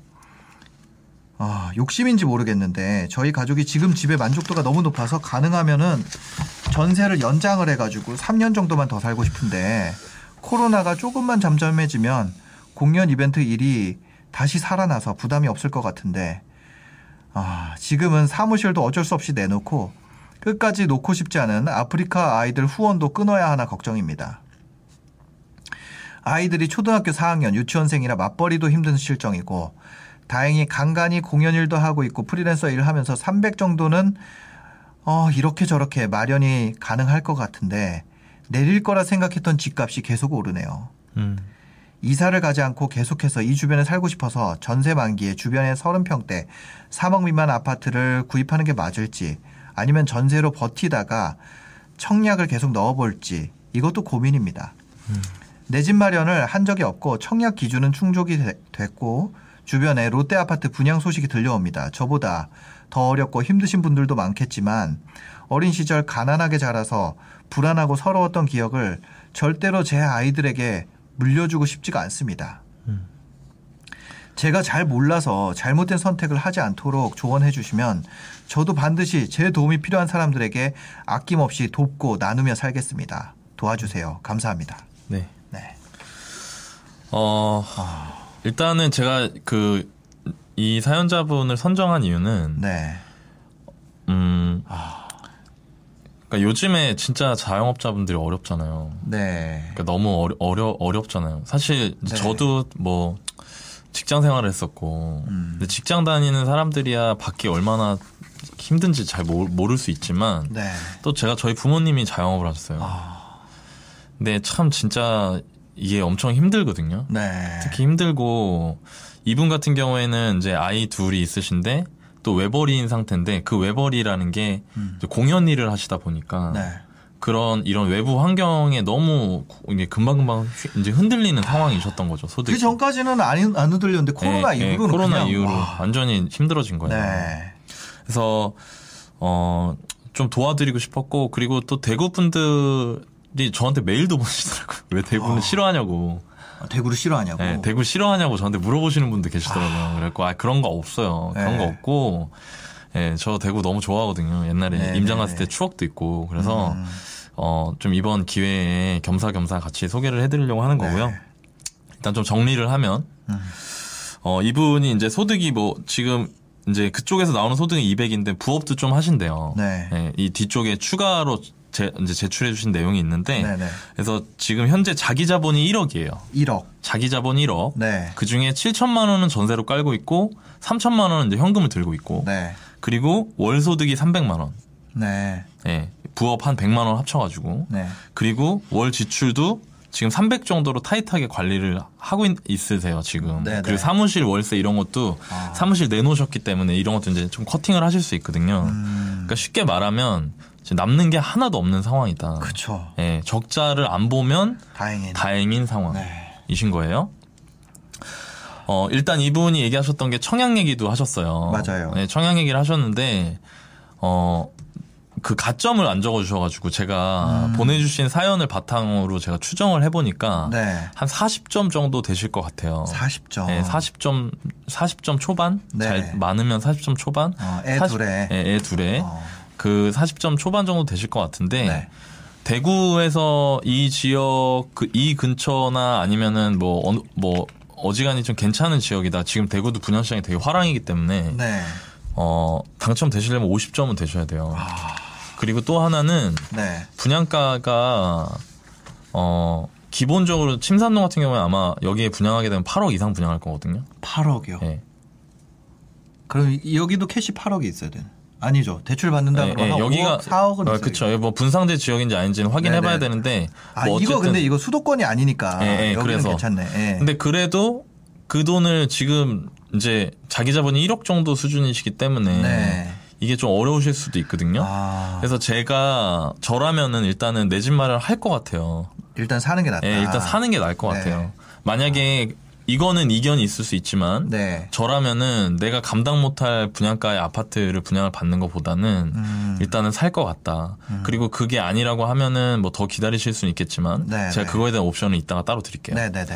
자, 그래서 내 집 마련을 한다고 했을 때 어떻게 해야 될까? 지도를 지도 한번 보시죠. 보시면 네. 어, 네. 지금 이제 대구로 내려가겠습니다. 네. 대구로 내려가면 대구는 이제 이쪽에 있죠. 여기가 대구고요. 음. 대구로 들어가면 이렇게 되어 있어요. 네. 이렇게 이 중에 여- 대- 간단하게 제가 대구를 좀 설명을 드릴게요. 대구는 일곱 개의 구군으로 되어 있습니다. 음. 그래서 여기에 수성구, 네. 그다음 위쪽에 동구, 어. 이 위쪽에 북구, 가운데 중구, 아래 남구, 엄청 서구. 달서구. 예. 그리고 이쪽에 달성군이 있어요. 이 아래쪽으로 내려가면 여기 이쪽에. 네, 네, 네. 근데 실제로 대구 생활권은 달서구까지고요. 음. 네, 그리고 지금 말씀하신 저희 사연자분께서 거주하고 계신 곳이 여기입니다. 여기 북구의 네. 침산동, 침산동이에요. 그 여기가 이제 침산 푸르지오 1차 여기 전세 거주하고 계신 거고 네. 여기 전세가가 지금 3억 5천에 거주하고 계신 거죠. 네. 어 1억에 제가 일단은 내 집 마련 하시려면은 지금은 남는 돈이 없기 때문에 대출 상환이 안 돼요. 음. 근데 전세가 아니라 어차피 매매로 전환을 하면 전세 대출 이자를 안 내시잖아요. 네.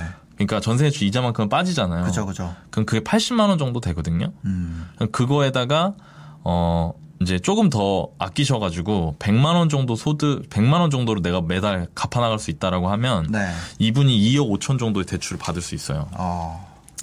그러면 자기 자본 1억에 2억 5천에서 3억 5천 정도. 네. 저는 그게 max인 것 같아요. 그거 넘어가면 약간 영끌 아. 영끌이거든요. 지금 아무래도 네. 좀 자기가 속한 업황이 너무 안 좋은 상황. 너무 안 좋으니까. 네, 예, 네. 예. 그러니까 그 그거에 대한 솔루션은 제가 생각한 솔루션 네. 그것도 이따 제가 말씀을 드릴게요. 네, 네. 그 일단 3억 5천의 예산을 가지고 집을 봐야 된다. 네. 그럼 이 지역에서 이제 집을 보는 거예요. 3억 5천. 예, 여기가 좋아요. 일단은 거리뷰 같은 걸로 한번 볼게요. 네. 거리뷰를 보면은 요런 느낌. 좋네. 예. 이런 느낌이거든요. 아, 네네네. 지금 거주하고 계신 곳이 여기에요, 이제. 네. 이 푸르주 1차 여기고 이 근방이 다 이렇게 되어 있어요. 전봇대만 빼면 분당이네. 네, 그렇죠. 네. 그리고 실제로 이 지역이 대구 분들이 거주하시는 거주 선호도가 높은 지역 중에 하나예요. 네. 대구 하면 수성구가 널리 알려져 있지만 대구 안에서는 뭐 달서구나 이쪽 북구 침산도 이쪽도 많이 선호하시거든요. 네네. 그 여기 보면은 어 이 제가 말 이제 좀 추천을 드리고 싶은 단지는 사실 여기가 좋긴 한데 네. 여기도 지금 4억이 넘어요. 30평대가. 아. 이건 구축이거든요. 네네. 그래서 여기 청구타운 같은 거. 음. 지금 아이가 아마 이 침산 푸르지오면 달산초 갈 거예요. 네. 그러니까 여기 학교 가까운 요쪽. 어. 그리고 이 생활권에서 벗어나지 않아요. 네. 여기가 침산 청구타운이라는 데인데 네. 침산 청구타운을 보면 여기에 30평 네. 요 정도 금액이거든요. 어. 그래서 저는 이런 거를 매수를 하시면 어떨까라는 네. 생각이 들어요. 이거를 매수를 하시라는 이유는 일단 어 지금 대구에서 사실 침산동이 제가 생각하기에 대구 안에서도 좀 싼 편인 것 같아요. 아. 저는 대구 입지 대비? 예, 대구 시장이 음. 어 여러분들은 막 그런 얘기 들으셨을 거예요. 거기 뭐 거기가 뭐 17억이라고 막 음. 대구 수성구에 힐스테이트 버머 같은 거 입주한 지 얼마 안 된 새 아파트 지금 17억 넘거든요. 전용 84가. 네. 근데 수성구는 대구 분들은 공감하시겠지만 그냥 다른 리그예요. 어. 수성구는. 그럼 수성구를 제외하고 뭐 여기 북구라든가 약간 수성구가 강남 3구 같은 그런 건가? 강남이에요. 예, 강남이구나. 명실상부한 경북의 강남. 아. 예. 경북 전체의 강남이에요. 아, 어쩐지 예전에 제가 네. 그거 했었거든요. 그 외제차 등록 대수 네. 수성구가 어. 1위였나 아마 그럴 어, 거예요. 예. 네. 수성구에 부자들이 많아요. 아. 예. 그리고 그 그거 그것 때문에 네. 그리고 그게 켜켜이 쌓여서 음. 시간이 흐르면서 그쪽에 이제 학군 같은 게 형성이 돼 버린 거예요. 아. 그래서 모든 사람들이 쳐다보는 지역, 내가 가고 네. 싶다고, 내가 여건이 되면 가고 싶습니다 하는 데는 수성구. 음. 근데 수성구는 일단 현실적으로 가격 자체가 17억, 뭐 10년 넘은 버머 SK 같은 것도 14억, 15억이거든요, 지금. 네네. 그래서 그런 데 말고 그 다음으로 좀 사람들이 선호하는 데가 여러 군데 있는데요. 네. 뭐 대구 오랫동안 안 했으니까 간단하게 좀 말씀을 드리면 네. 이쪽이 수성구거든요. 어. 여기가 수성구인데 수성구청역 여기가 핵심이에요. 네. 여기가 이제 요거 이런 거 힐스테이트 범어 아. 여기 범어 SK 뷰 이런 거 이 경신고등학교가 수능 만점자 네다섯 명씩 나온대 한 해. 네. 예, 그런 데고 여기 말고 지금 거주하고 계신 데는 여기고요. 음. 이 중구 쪽 이쪽 이쪽이 재개발이 많아요. 네. 재개발 재건축 이런 게 활발하거든요. 대구가. 어, 네네. 여기서부터는 이제 9억 아래로 떨어집니다. 새 아파트들도. 음. 그래서 대구의 전체적인 집값은 네. 어 다른 지역 대비해서 여전히 비싸다고 생각하진 않아요. 저는 아. 수성구를 제외하고. 네네. 예. 그래서 매수를 하셨으면 좋겠고 음. 매수를 하신다고 했을 때 3억 5천에서 갈 수 있는 가장 좋은 집이 저는 여기라고 생각해요. 아. 지- 마침 또 이 근처에 살고 계시고 왜냐면 네. 여기하고 가격이 비슷하게 가는 데가 있어요. 대구 안에 어. 그 달서구에 네네. 상인동이라고 거기도 똑같이 분당처럼 생겼거든요. 음. 아파트 쫙 밀집돼 있고 네네. 거기하고 가격이 원래 비슷하게 가는데 음. 지금 여기는 가격이 좀 지금 벌어진 상태예요. 네. 근데 원래 둘이 비슷하거든요. 아. 제가 보기에도 입지나 가치도 비슷해요. 네네. 그래서 이거는 좀 실패하지 않을 수 있는 내 집 마련일 수 있어서 여기를 아. 추천을 해드리고 싶고요. 네네. 어, 제가 좀 드리고 싶은 말씀은 이거를 추천을 해드린다고 했을 때 반드시 지키셔야 되는 선행 과제가 있어요. 뭔가요? 어, 월 100만 원이 더 나와야 돼요. 월 100을 더 벌어야 된다. 네. 만약에 그게 아니면, 음. 어, 집을 사시면 안 돼요, 지금. 현금 흐름이 너무 안 좋기 때문에. 감당이 안 돼요. 계속 빵꾸 날 거예요, 그러면. 그러니까. 그러면 두 가지가 있죠. 네. 월 100을 더 버는 거는 음. 내가 사, 쓰는 걸 아끼거나, 네. 그죠? 내가 쓰는 걸 아끼는 방법이 있고, 이 집은 예. 하나를 더, 소득을 하나 더 만드는 게 있어요. 네. 근데 쭉 보면은 아낄 게 없어 보이잖아요. 이 집은 일단 사무실 내놨다고 해그 사무실 월세 예. 40 40만 41만 원. 빠지고 그다음에 이거 아프리카 정기 후원 이거 빼야죠. 네. 이거 제가 그 15만 원 빼고 드리려고요. 보험 20만 원. 네. 이것도 저, 저 실비 6천 원짜리 들거든요. 네. 그, 있죠? 그죠? 네, 실비 direct 음. 거기 뭐야 저 6천 원짜리 실비 드는데 그거는 뭐 도수 치료 빠지는 거예요. 네. 근데 도수 치료를 아- 안 하면 되지. 음. 여튼 그거 해서 그런 걸로 다시 세팅하고 그럼 20만 원 빠지고 네. 그럼 여기서 만들 수 있는 것만 벌써 75만 원. 75만 원이 빠지네. 그렇죠. 그러니까 제가 그리고 핸드폰 그걸로 바꾸시고 알뜰폰으로. 알뜰폰 그렇죠. 알뜰폰 2만 네. 5천 원이니까 어, 내가 생각한 거 다 얘기해 주네. 여기서 7만 5천 원. 네. 그럼 벌써 80만 원 돈이 그냥 생기는 거예요. 그죠? 맞아요. 세상에. 그러면은 그렇게 돈을 일단은 세이브를 하셔야 돼요. 이거를 네. 그렇게 세이브를 하시고 동시에 저도 이런 말씀을 드리는 게 사실 제 입장에서 쉽지 않지만 네. 어 저희 채널이 그런 조언을 그냥 그냥 진실되게 드리는 거니까 음. 이제 아이가 학교를 가면은 어좀 맞벌이를 해보시는 건 어떨까. 그러니까 여기서도 아까 말씀하셨는데 아이들이 초등학교 4학년 유치원생이라 맞벌이하기 힘듭니다라고 얘기하셨는데 네. 초등학교 4학년 유치원생인 집들 중에 맞벌이 하시는 곳들이 있거든요. 음. 그러니까 저는 물론 쉽지 않죠. 쉽지 않지만 너무 안 된다고 생각하시면은 계속 좀 힘들어지는 부분이 있어요. 그리고 이전 영상이었나, 이, 지지난 영상이었나? 거기에 그, 그 댓글에 어떤 분이 또 그런 내용을 해주셨더라고요. 취업 지원 센터에 가면은 아이들이 학교에 갔을 때 할 수 있는 일을 알선을 해주는 경우가 있다. 이런 데. 아, 네네. 그러니까 지금 어 이제 이제 아내분께서 그런 식으로 활용할 수 있는 일자리가 있을 거거든요. 네. 그러면은 사실 내가 시간이 될 때 할 수 있는 일자리를 구할 수만 있다면 음. 한 달에 50, 100만 원 정도까지는 만드실 수 있지 않을까. 네. 그러면 사실 아까 말씀드린 것처럼 100만 원이라는 돈이 주어지면은 이 2억 5천에 대한 원리금을 다 갚아 나갈 수가 있어요. 어. 예. 근데 그게 안 된다. 그러면은, 그리고 내집 마련도 안 된다. 그러면 제가 추천해 드릴 수 있는 거는 지금 너무 비싼 전세에 계시다고 말할 수밖에 없어요. 지금, 사- 아까 만족도가 높다고 하셨잖아요. 네. 되게 이런 얘기 하는 게 마음이 아파요, 저도. 근데 지금 그러면 안 되는 거예요. 이거 3억 5천짜리 전세에서 매달 60, 70을 전세대출 이자를 내가면서 내가 거기서 산다는 게 음. 그러면 안 되는 상황인 거거든요. 그러니까 그렇게 되지 않으려면 네. 지금 쓰고 계신 것 중에 후원 이런 거는 물론 좋은 일이죠. 맞아요. 좋은 일이에요. 근데 지난주, 지지난주에 제가 그 37세 여자분 가족들 힘든 부분 말씀드릴 때도 마찬가지인 것처럼 이제 내가 먼저 그리고 우리 애들 먼저 그게 챙겨줘야지 그 다음에 그게 가능한 거지. 맞아, 맞아. 그 마음을 제가 막 비하거나 하는 게 아니라 음. 순서가 있다는 거예요, 순서가. 맞아. 그러니까 그런 부분을 다 커팅을 하시고 내 집 마련을 하시면 어떻게 되냐면 그 매달 다달이 나가는 이 담보대출 원리금 이거 갚으려고 내가 애를 쓰게 돼요. 맞추게 돼요. 아, 네. 진짜, 진짜 이거 너무 현실적인 거고, 음. 예를 들어서 너나이 님이 지금 어느 정도 clear가 됐으니까 여기에 나와서 이걸 아, 하시는 그렇지. 거지. 만약에 너나이 님이 지금 네, 직장 다니면서. 네. 게- 이제 막, 막 투자하고 막 키우고 이런 단계였는데 제가 불러가지고 아무리 잘한다 그래도 많이 안다 그래도 불러서 나오실래요? 그러면 나오셨겠어요? 못 나오죠. 그러니까 이거를 하는 것도 사실 밑에 clear 되고 나서 하는 거지 내, 인- 내 인생 clear 안 됐는데 남부터 본다는 거는 진짜 나이팅게일 아니고서는 안 돼요. 음. 진짜 뭐 마더 테레사 이런 분들이 하는 거지 그냥 보통 사람들은 그럴 필요가 없습니다. 그걸 목표로 할 필요도 없고 음. 주변 사람들이 힘들어져요. 네, 맞아요. 그러면. 그러니까 그런 부분으로 하시면 저는 한 달에 100만 원 이상 충분히 만드실 수 있다고 생각하거든요. 그래서 그렇게 돈을 마- 만드신 다음에 그 다음에 어, 집을 매수를 하세요. 왜냐면 매수를 해야 음. 내가 다달이 갚아나가는 이게 생기잖아요. 네. 그래야 내가 그때부터 그거에 맞추면서 살아요. 근데 그땐 힘들죠. 힘든데 그렇게 나를 내 삶에 이렇게 딱 꾸겨 넣는 거예요, 그냥. 꾸겨 넣으면은 그 안에서 내가 이렇게 계속 버티다가 이게 쭉 펴진다고요, 나중에.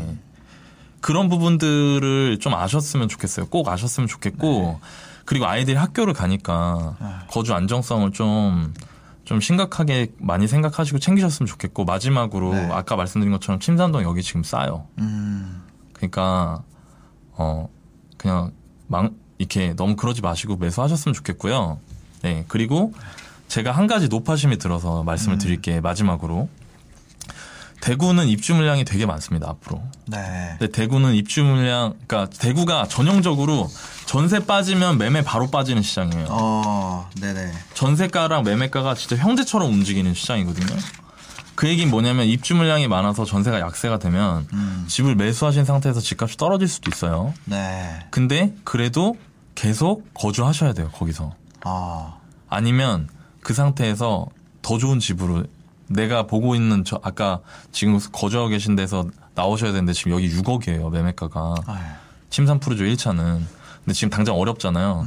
그때 내가 그때까지 돈을 몇년 안에 내가 돈을 얼마 정도 모자란 이 정도 가격 차이가 나니까 한 2, 3억을 만들어서 저 집으로 다시 돌아가겠다. 네. 그런 로드맵을 세우셨으면 좋겠고 어 그다음에 나중에 아이가 학교를 가게 된다. 근데 아이가 공부를 좀 잘한다. 네. 그럼 지도 잠깐 볼게요.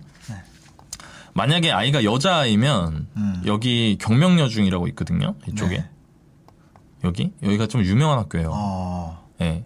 그래서 이쪽 이런 쪽으로 이사를 가는 걸요 오페라 코롱 하는 차 이런 걸로 목표를 세우는 거죠. 그러니까 나는 음. 네네네. 6억 4천짜리 집에 간다 지금. 아, 근데 나중에 우리의 중학교 갈 때, 집값 떨어지면 절로 가야겠다. 예, 나, 나 이사 간다. 나 절로 내, 내 인생의 목표가 네. 저쪽으로 가서 우리 아이들하고 이렇게 하면서 사는 거다. 네. 이렇게 모- 로드맵을 좀 세우셨으면 좋겠어요. 네, 그렇게 아. 하시면 어떨까 싶습니다. 맞습니다. 네. 저 이거 아 이분 이분은 그래도 네. 다행인 게 어, 많이 이제 5, 600, 700 이렇게 벌던 때 네. 거기에 이제 소비가 이만큼 딱 올라가 있어가지고 그렇죠. 다이어 소비를 다이어트할 여력이 많이 남아 있었다는 게 그나마 네, 좀 맞아요.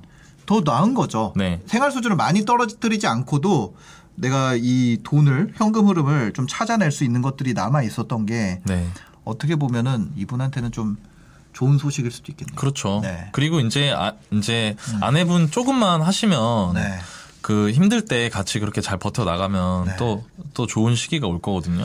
지금이 바닥이니까 예, 지금보다 좋아질 거니까 음. 네. 하시되 저는 내 집이 없는 상태라고 하면은 계속 아마 이전으로 또 소, 지출 같은 것도 또 돌아갈 거예요. 음. 그러니까 가급적이면 내 집 마련을 하셨으면 좋겠다. 네. 그런 생각이 듭니다. 그러니까요. 네. 한번 그러면 전화도 한번 받아볼까요? 네. 네. 전화 네. 한번 받아보시죠. 네, 여보세요? 여보세요? 네네. 여보세요? 네. 된 건가요? 네, 연결되셨습니다. 어, 예. 말하면 되나요? 네, 네, 네. 말씀하시면 됩니다. 안녕하세요. 안녕하세요. 네, 네. 어, 다른 게 아니고, 네. 저는, 어, 이천에 살고 있는데요. 네. 아, 네. 경기도 이천이요. 네. 네. 그리고, 어, 가족은 이제 세 명이고 네. 한 살짜리 아기가 하나 있고, 아이고. 네벌이에요. 네. 그리고 지금 전세가 1억 5천에 있고, 네. 한 여유 자금이 한 4천만 원 정도 있거든요. 네. 그리고, 어, 어, 잠시만요. 네. 어, 그리고 제가 월급이 한 400, 한 30 정도 되고, 네. 어, 저축을 지금 한 250 정도 하고 있거든요. 네. 그래서 제가 여쭤보고 싶은 거는 일단 제가 지금, 어, 내집 마련을 하고 싶은데, 네. 어, 제가 뭐, 청촌이랑 구리 쪽을 알아보긴 했는데, 네. 한 6억대 더라고요. 한 20년 된 아파트가. 네. 한 20평대가 6억대인데, 네. 그게 일단 제가 대출까지 받아서 할 수 있는 정도인지도 제가 대출 한 번도 안 받아봐가지고 네. 잘 모르겠어서 그것도 있고 네. 그리고 제 네, 지금 지금 자금 혹시 그 네. 죄송합니다 말씀 중에 죄송한데 그 유튜브 볼륨을 올려놓고 통화를 하고 계신가요? 아 아니요 그 아, 이어폰으로 하고 있는데 아 네네네네 유튜브 볼륨은 좀 내려주셔도 될 것 같습니다. 예, 예. 아, 잠시만요 여보세요? 아, 네. 네. 네네네. 예 말씀하세요. 들리나요? 네, 네. 네. 그래서 일단은 제가 내 집 마련 하고 싶은데 네. 지금 자금으로 어, 어디를 가야 될지를 잘 모르겠는데 아, 네. 일- 일단 회사 통근버스가 웬만한 경기도 지역은 다 가거든요. 네. 네.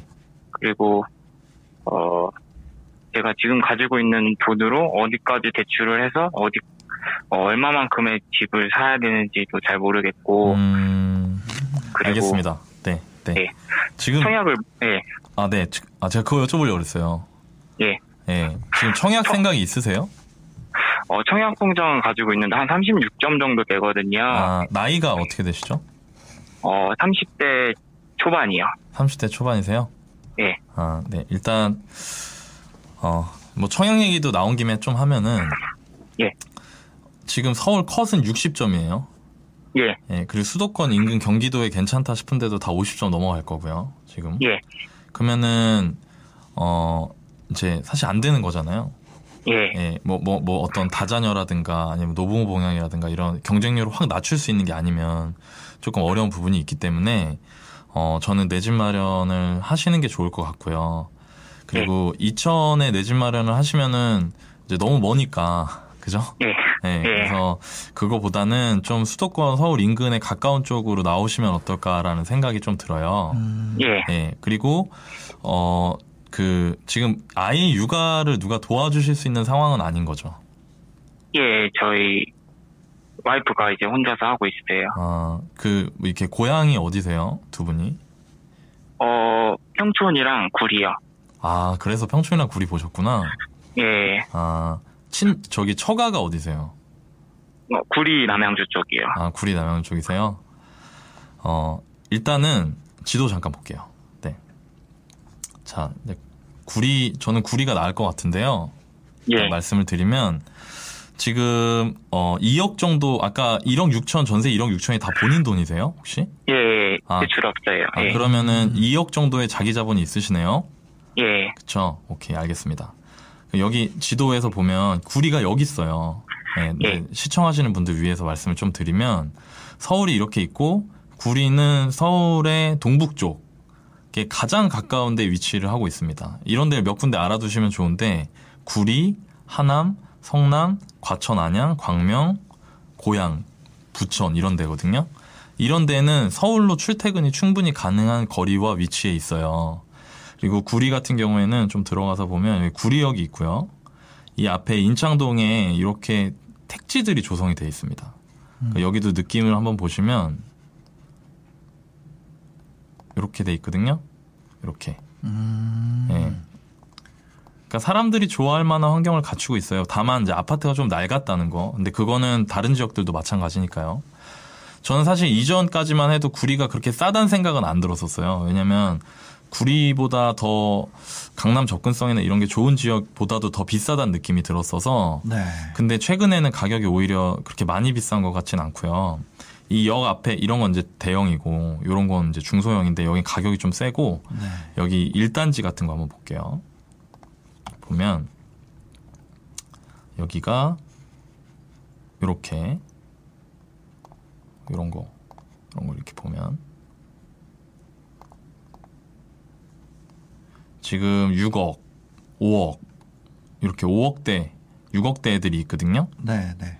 지금 사연자분 지금 듣고 계신가요? 예, 듣고 네, 있습니다. 네. 어, 음, 지금 250만 원을 저축하시잖아요. 예, 그러면은 150만 원 정도로는 대출 상환이 가능할 것 같아요. 또 예. 아이도 자라게 되고 하니까.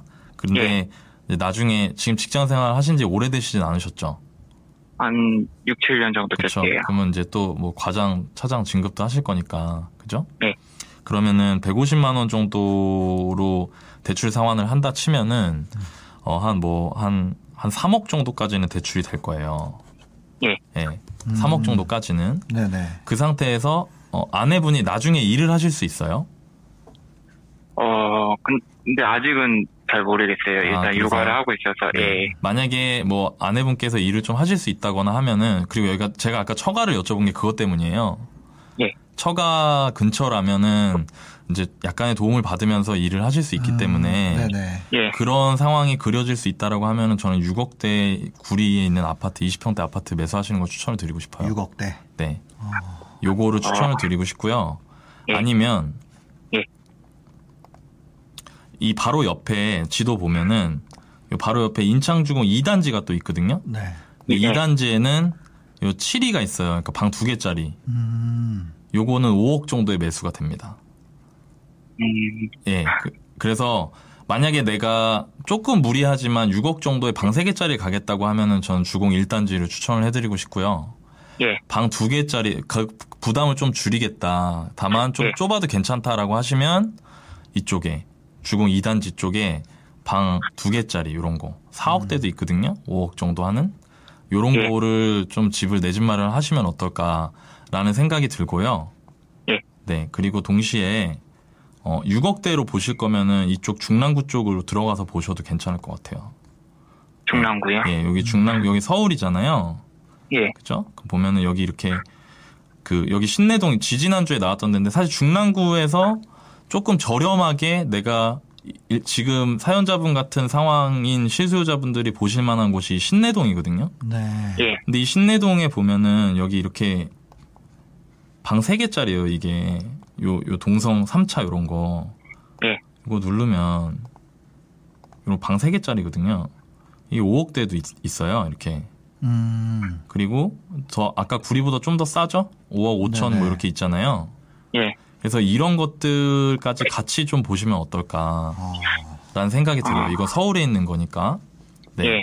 그래서 요 정도로 보시면 어떨까 싶은데 저는 처가에 붙으시는 게 더 나을 것 같긴 해요. 음. 예, 그게 장기적으로 봤을 때는 어, 두 분이 그렇게 하시는 게 좀 좋지 않을까라는 생각이 듭니다. 네. 그래서 제가 원래 그 구리역 바로 뒤에 네. 인창주공 6단지를 보긴 봤었거든요. 네. 음. 제가 대출을 한 번도 안 해봐서 이게 뭐 6억이면 예를 들어서 네. 40%까지 대출이 되면 2억 4천이잖아요. 네. 그럼 자기 자본에 더하면은 한 4억 4천이고 네. 추가로 좀 더 필요한 건데 이게 대출이 아. 가능한지도 잘 모르겠어서 아, 아, 그렇네요. 그 보금자리론 같은 거 쓰시면 돼요. 어 근데 그게 네. 제가 혜택이 안 되거든요. 소득이 넘어가시나요? 예. 월 430만 원인데요? 어 이게 뭐 추가로 뭐 보너스 이런 것 때문에 아, 그러면, 그, 네. 아, 그러면은 430보다 더 소득이 많으신 거잖아요. 예 그죠. 어, 근데 그게 일정하지가 않아가지고 아, 예. 음. 근데 어쨌든 그거 다 내, 내가 받을 돈이니까. 예. 예. 그러면은 L 담보대출이 40%밖에 안 나오니까 그게 문제시라는 거잖아요. 예 그죠. 대출을 그러면은 해도 예. 담보대출 40%에 지금 신용대출, 제가 지금 대충 직장이 짐작이 가거든요? 예. 예. 그럼 신용대출 잘 나올 거예요, 거기. 예. 그죠? 예. 신용대출 얹어서 하셔도 돼요. 음. 그러니까 사람들이 제가 항상 얘기하는 건데 집값의 몇 프로를 넘어가면 안 된다. 이거는 말이 안 되는 소리예요. 내 소득이 더 중요한 거예요. 이 대출을 감당할 수 있느냐 없느냐. 그러니까 예를 들어서 뭐 제 자기 자본이 3억이 있는데 3억 5천짜리 집을 사겠다 5천만 원 대출 내서 근데 그분이 예. 매달 현금흐름이 빵꾸가 나요. 그러면 아, 영끌이죠 그게.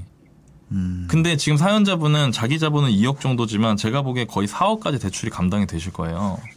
예. 예, 나중에 그리고 아예 어느 정도 정리돼서 이제 아내분도 직장 생활 하시면은 진짜 얼마든지 이거 잘 꿋꿋하게 갚아 나가실 수 있거든요. 네네. 예. 네, 그러니까 너무 걱정하지 마시고 그 제가 팁을 하나 드리면 예. 네이버 그 검색창에 담보대출 계산기를 한번 쳐보세요. 음. 예. 담보대출 계산기라고 치면은 내가 얼마 정도 현금 유출이 일어나면서 대출, 그러니까 내가 한 달에 200 정도를 갚아 나갈 수 있다라고 하면 얼마까지 대출 받을 수 있는지가 나와요. 예. 예. 그거를 기준으로 하셔야 되고 월 지출 지금 180만 원 정도 지출하면서 살고 계시잖아요. 예. 그럼 250만 원 정도 남으니까 그거를 다 대출 상환하는데 쓴다고 생각하지 마시고 그거의 예. 한 3분의 2 정도만 대출 상환한다고 생각을 하시고 역으로 계산해 보시면 돼요. 아. 느, 느낌 오세요? 무슨 말인지? 예. 네. 그리고 신용대출 얹어서 하셔도 제가 보기엔 충분히 한 3억 이상까지도 감당하실 수 있거든요. 아. 네. 그 제, 하나만 더 여쭤봐도 되나요? 네네. 제가 지금 전세 기간이 아직 1년 정도 남았는데 네. 지금 바로 가는 게 나을지 아니면 네. 조금 더 기다렸다가 하는 게 그거는 나을지. 그 예. 앞으로 1년 동안 부동산 시장이 어떻게 될지 전 모르겠어요. 그거는 몰라요. 오를지 떨어질지는. 네. 근데 제가 이렇게 많이 보다 보면은 내 집 마련 해야겠다고 마음 먹었을 때 하지 않으면 예, 잘 못해요. 대부분. 아. 그리고 이런 게 있어요. 제가 이런 걸 그 느낀 게 있는데 음. 이 고민을 앞으로 1년 동안 계속 할 것인가 음, 아니면 그쵸. 지금까지 하고 말 것인가 네. 그냥 그 차이지 네. 나중에 어차피 살 거고 지금 사나 나중에 사나 어차피 깔고 앉은 집은 오르나내리나 똑같잖아요. 그렇죠. 그래서 네. 저 1년 정도면은 뭐 돈을 더 모아도 크게 뭐 그게 없을 것 같고 네. 가격이 오- 뭐 내려거나 올려도 아 근데 또 요즘은 모르겠다. 많이 오를 수도 있잖아요. 그렇죠. 오르는 거는. 네. 그러니까 내 월급 들어오는 캐시플로우는 1년간 딱 정해져 있는데 아파트 가격은 또 1년 그렇죠. 사이에 어떻게 될지를 모르니까 그거가 되게 참 그런 것 같아요. 그러니까 저- 물론 되게 사연자분은 되게 아직까지 부동산 거래를 안 해보셨죠. 예. 그런 게 되게 두려우실 거예요. 음. 예. 근데 어, 살면서 언젠가는 해야 되는 일이거든요. 예. 그리고 이제 아빠가 됐으니까 가장이잖아요. 그러면 예. 지금처럼 이렇게 저랑 통화하셨으니까 대략적인 방향을 잡으시고 또 열심히 공부하셔가지고 실제로 거래할 때 누구나 처음은 있잖아요. 예. 예, 그러니까 너무 두려워하지 마시고 내가 감당할 수 있는 선에서의 대출은 일으키실 수 있으니까 저는 내 집 마련을 하시는 게 어떨까라는 생각이 듭니다. 네. 아, 알겠습니다. 예, 알- 네, 전화 주셔서 감사합니다. 힘내세요. 네, 감사합니다. 네, 예. 감사합니다. 네. 아, 제가 느낀 거는 솔직히 진짜 네. 만약에 진짜 솔직히 내 상황이면 새끼고 산다. 아, 그렇죠. 아니 제가 그 얘기를 하고 싶은데 아, 너무 길어질까 저야 봐, 저도. 어차피 예, 예. 저야 다주택자고 뭐 어쩌고 욕 먹을 거 먹으니까 그렇지만 뭐 새끼고 사도 괜찮죠. 현실적이라면 예. 저 현실이면 음. 그냥 그런 거 떠나서 새끼고 사놓는 게 제일 낫죠. 근데 지금 돈을 너무 많이 깔고 앉아 있으니까. 아. 그래서 그래. 그러니까 아, 일 그죠. 1억 6천을 빼낼 수가 없잖아요. 아 내가 지금 전세 전세자금 대출 받고 근데 사는 중에 전세금 대출 안 나와. 네. 옮기면서 그래 그러면 이제 네. 이사 가는 거지. 예, 예. 아 그러니까 뭐 이렇게 여러 가지로 생각을 해보면 네. 사실 이분이 지금 소득이 되기 때문에 네. 할수 있는 건 엄청나게 많습니다. 맞아요. 그래서 제가 뭐 이거를 저 같은 경우 그제 말은 믿지 마세요. 제가 여기 밑에 음. 써 있죠. 모든 판단은 본인의 책임에 하에 해야 된다는 사실을 잊지 마세요. 근데 네. 저라면 그렇게 한다. 음. 전세 옮기면서 전세 자금 대출 뽑고 그 현금 나오잖아요. 새끼고 산다. 음. 네, 아, 저라면 그렇게 하는데 이게 답은 아닙니다. 이거는 욕을 먹을 수 있어요. 만약 유튜버가 이렇게 한다면 저는 실제로 그렇게 하고 있지 않아요 지금. 음. 네, 네. 왜요? 아 진짜. 어, 아 예, 이거 제가 하면은 아는데 네, 진짜 안 하세요. 저 그렇게 안 네, 해요. 네, 네. 근데 만약에 진짜 몸이 안 좋아져서 못 하더라고요. 네, 요즘 임장을 못 가요. 저 혁신청고 와가지고 네. 추운데 많이 돌아다니면 안 된다 그래가지고. 예. 근데 그러니까 네네. 그렇게 해서 하시고 네. 만약에 새끼고 살 만한 물건이 있다 그러면 신용대출 일으켜서 일단 사두시는 것도 나쁘진 않을 것 같아요. 네네, 알겠습니다. 네. 여튼 또 들어온 거 한번 네. 읽어볼까요? 네. 네. 네, 두 번째 사연입니다. 네. 일산이네요, 이번에는. 네. 일산. 어.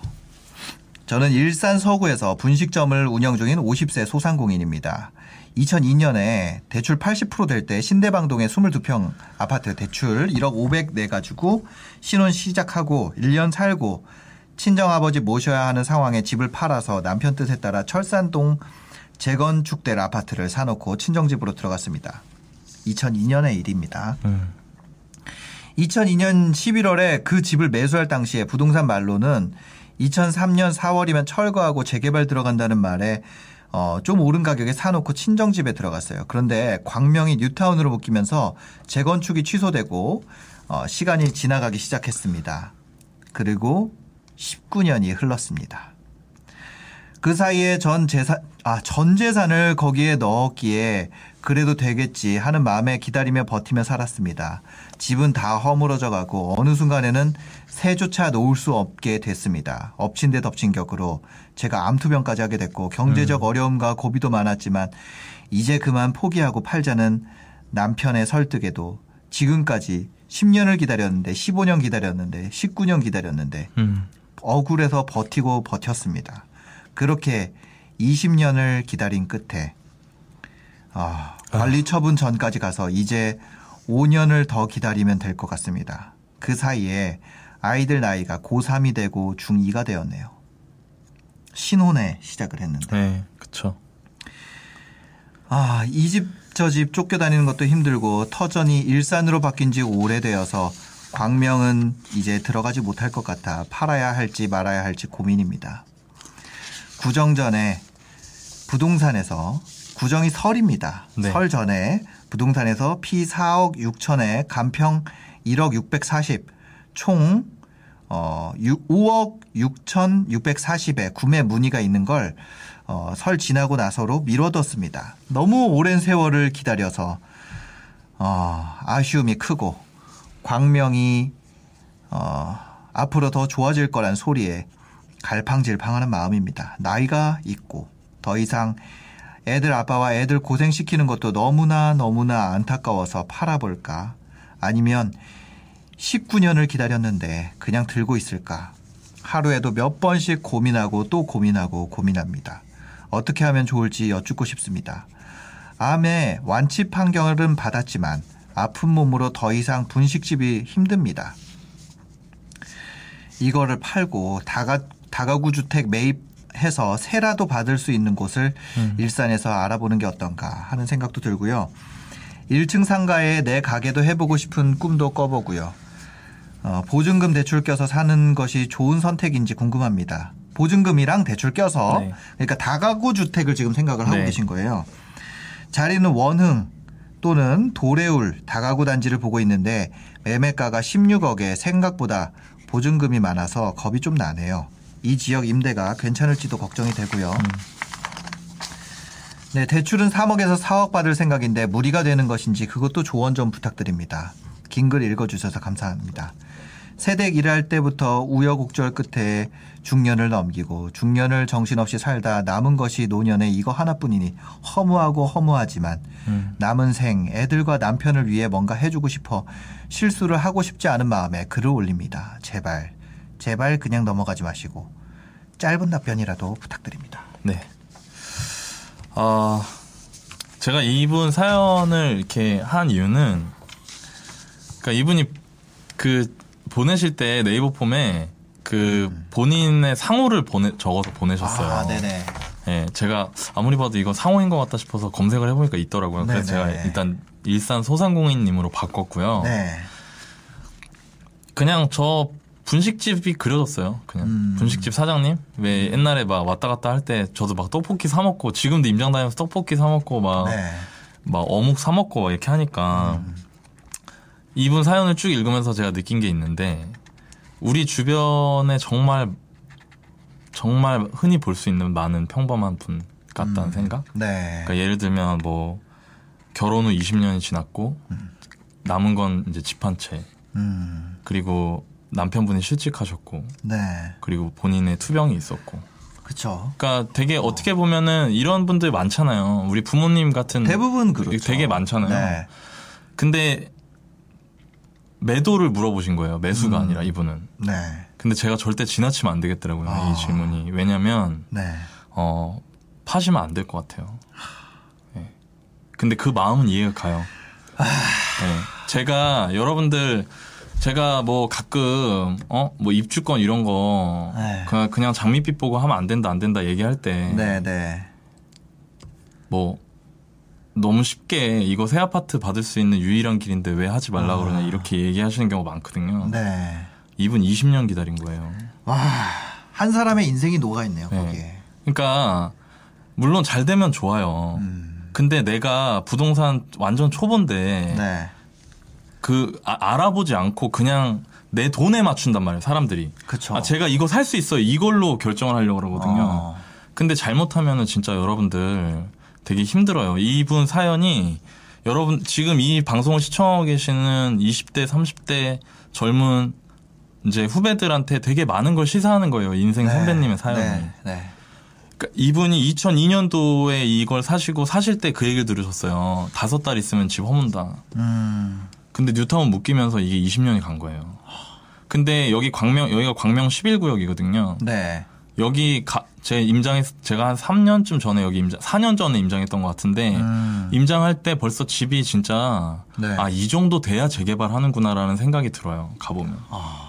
그러니까 거의 무너지기 직전이에요 집들이. 네. 그래서 새를 놓기도 어려운 상황이라고. 그러면 합니다. 만약에 네. 분위기 좋을 때야 막 피 막 3억 4억씩 붙죠. 음. 근데 분위기 안 좋아져서 이게 새 아파트가 될 거라는 희망이 있어야 걔가 값어치가 있는 건데 네. 새 아파트가 되기 어렵다는 상황이 되는 순간 음. 되게 내가 이걸 끌고 가는 게 힘들어지고 음. 그리고 동시에 임대가 잘 안 나가요. 네. 왜냐면 나도 살기 힘든 집인데 어. 뭐새 놓으면 되죠 이렇게 쉽게 얘기하잖아요. 근데 네. 그게 아니라는 거예요. 네. 네. 그러니까 그런 부분에 대해서 여러분들이 어느 정도 아 내가 하지 말라는 거 아닙니다 절대. 네. 재개발 입주권 너무 좋은 투자처고 너무 좋은 내 집 마련 방법이에요. 근데 막연하게 그냥 될 거라고 생각해서 하지 말, 말아라.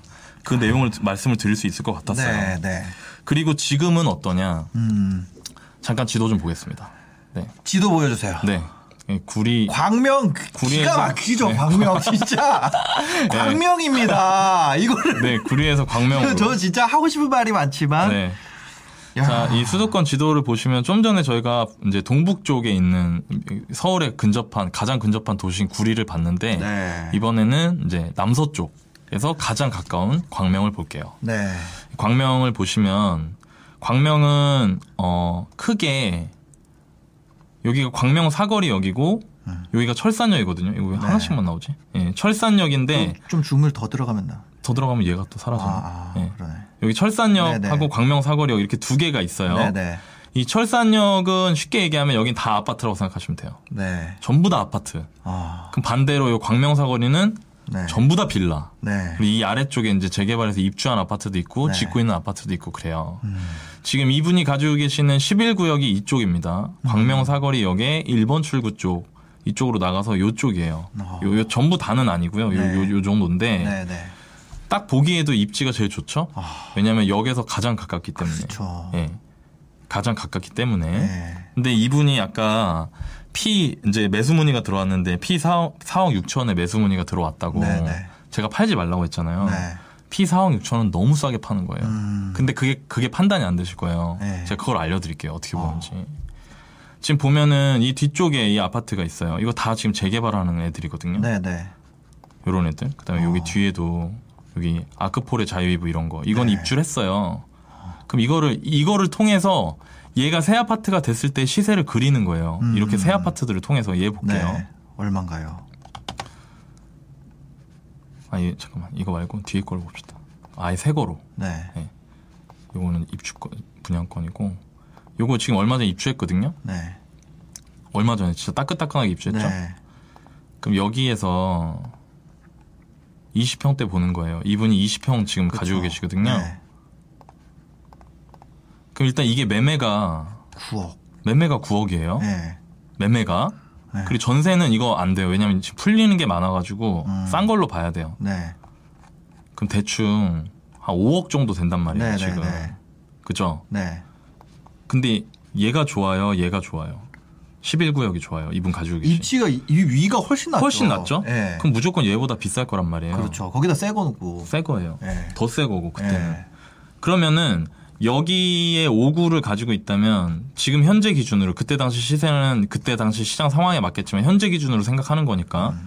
얘는 10억은 볼 수 있다는 거예요. 그죠. 24평을. 네. 그리고 전세가 5억이 넘을 거란 얘기예요. 음. 그쵸? 네. 근데 여기에 조합원 분양가가 4억 5천 정도 돼요. 어. 그러면 내가 4억 5천만 내면은 여기 10억짜리 아파트 받을 수 있는 거잖아요. 그렇죠. 그럼 거기서 5억 이상의 차익이 생기는 거죠. 내 조, 조합원이니까. 네, 네. 그게 뭐냐면 이 사연자분께서 20년의 세월 동안 20년을 견딘 아, 20년 만기 적금이네.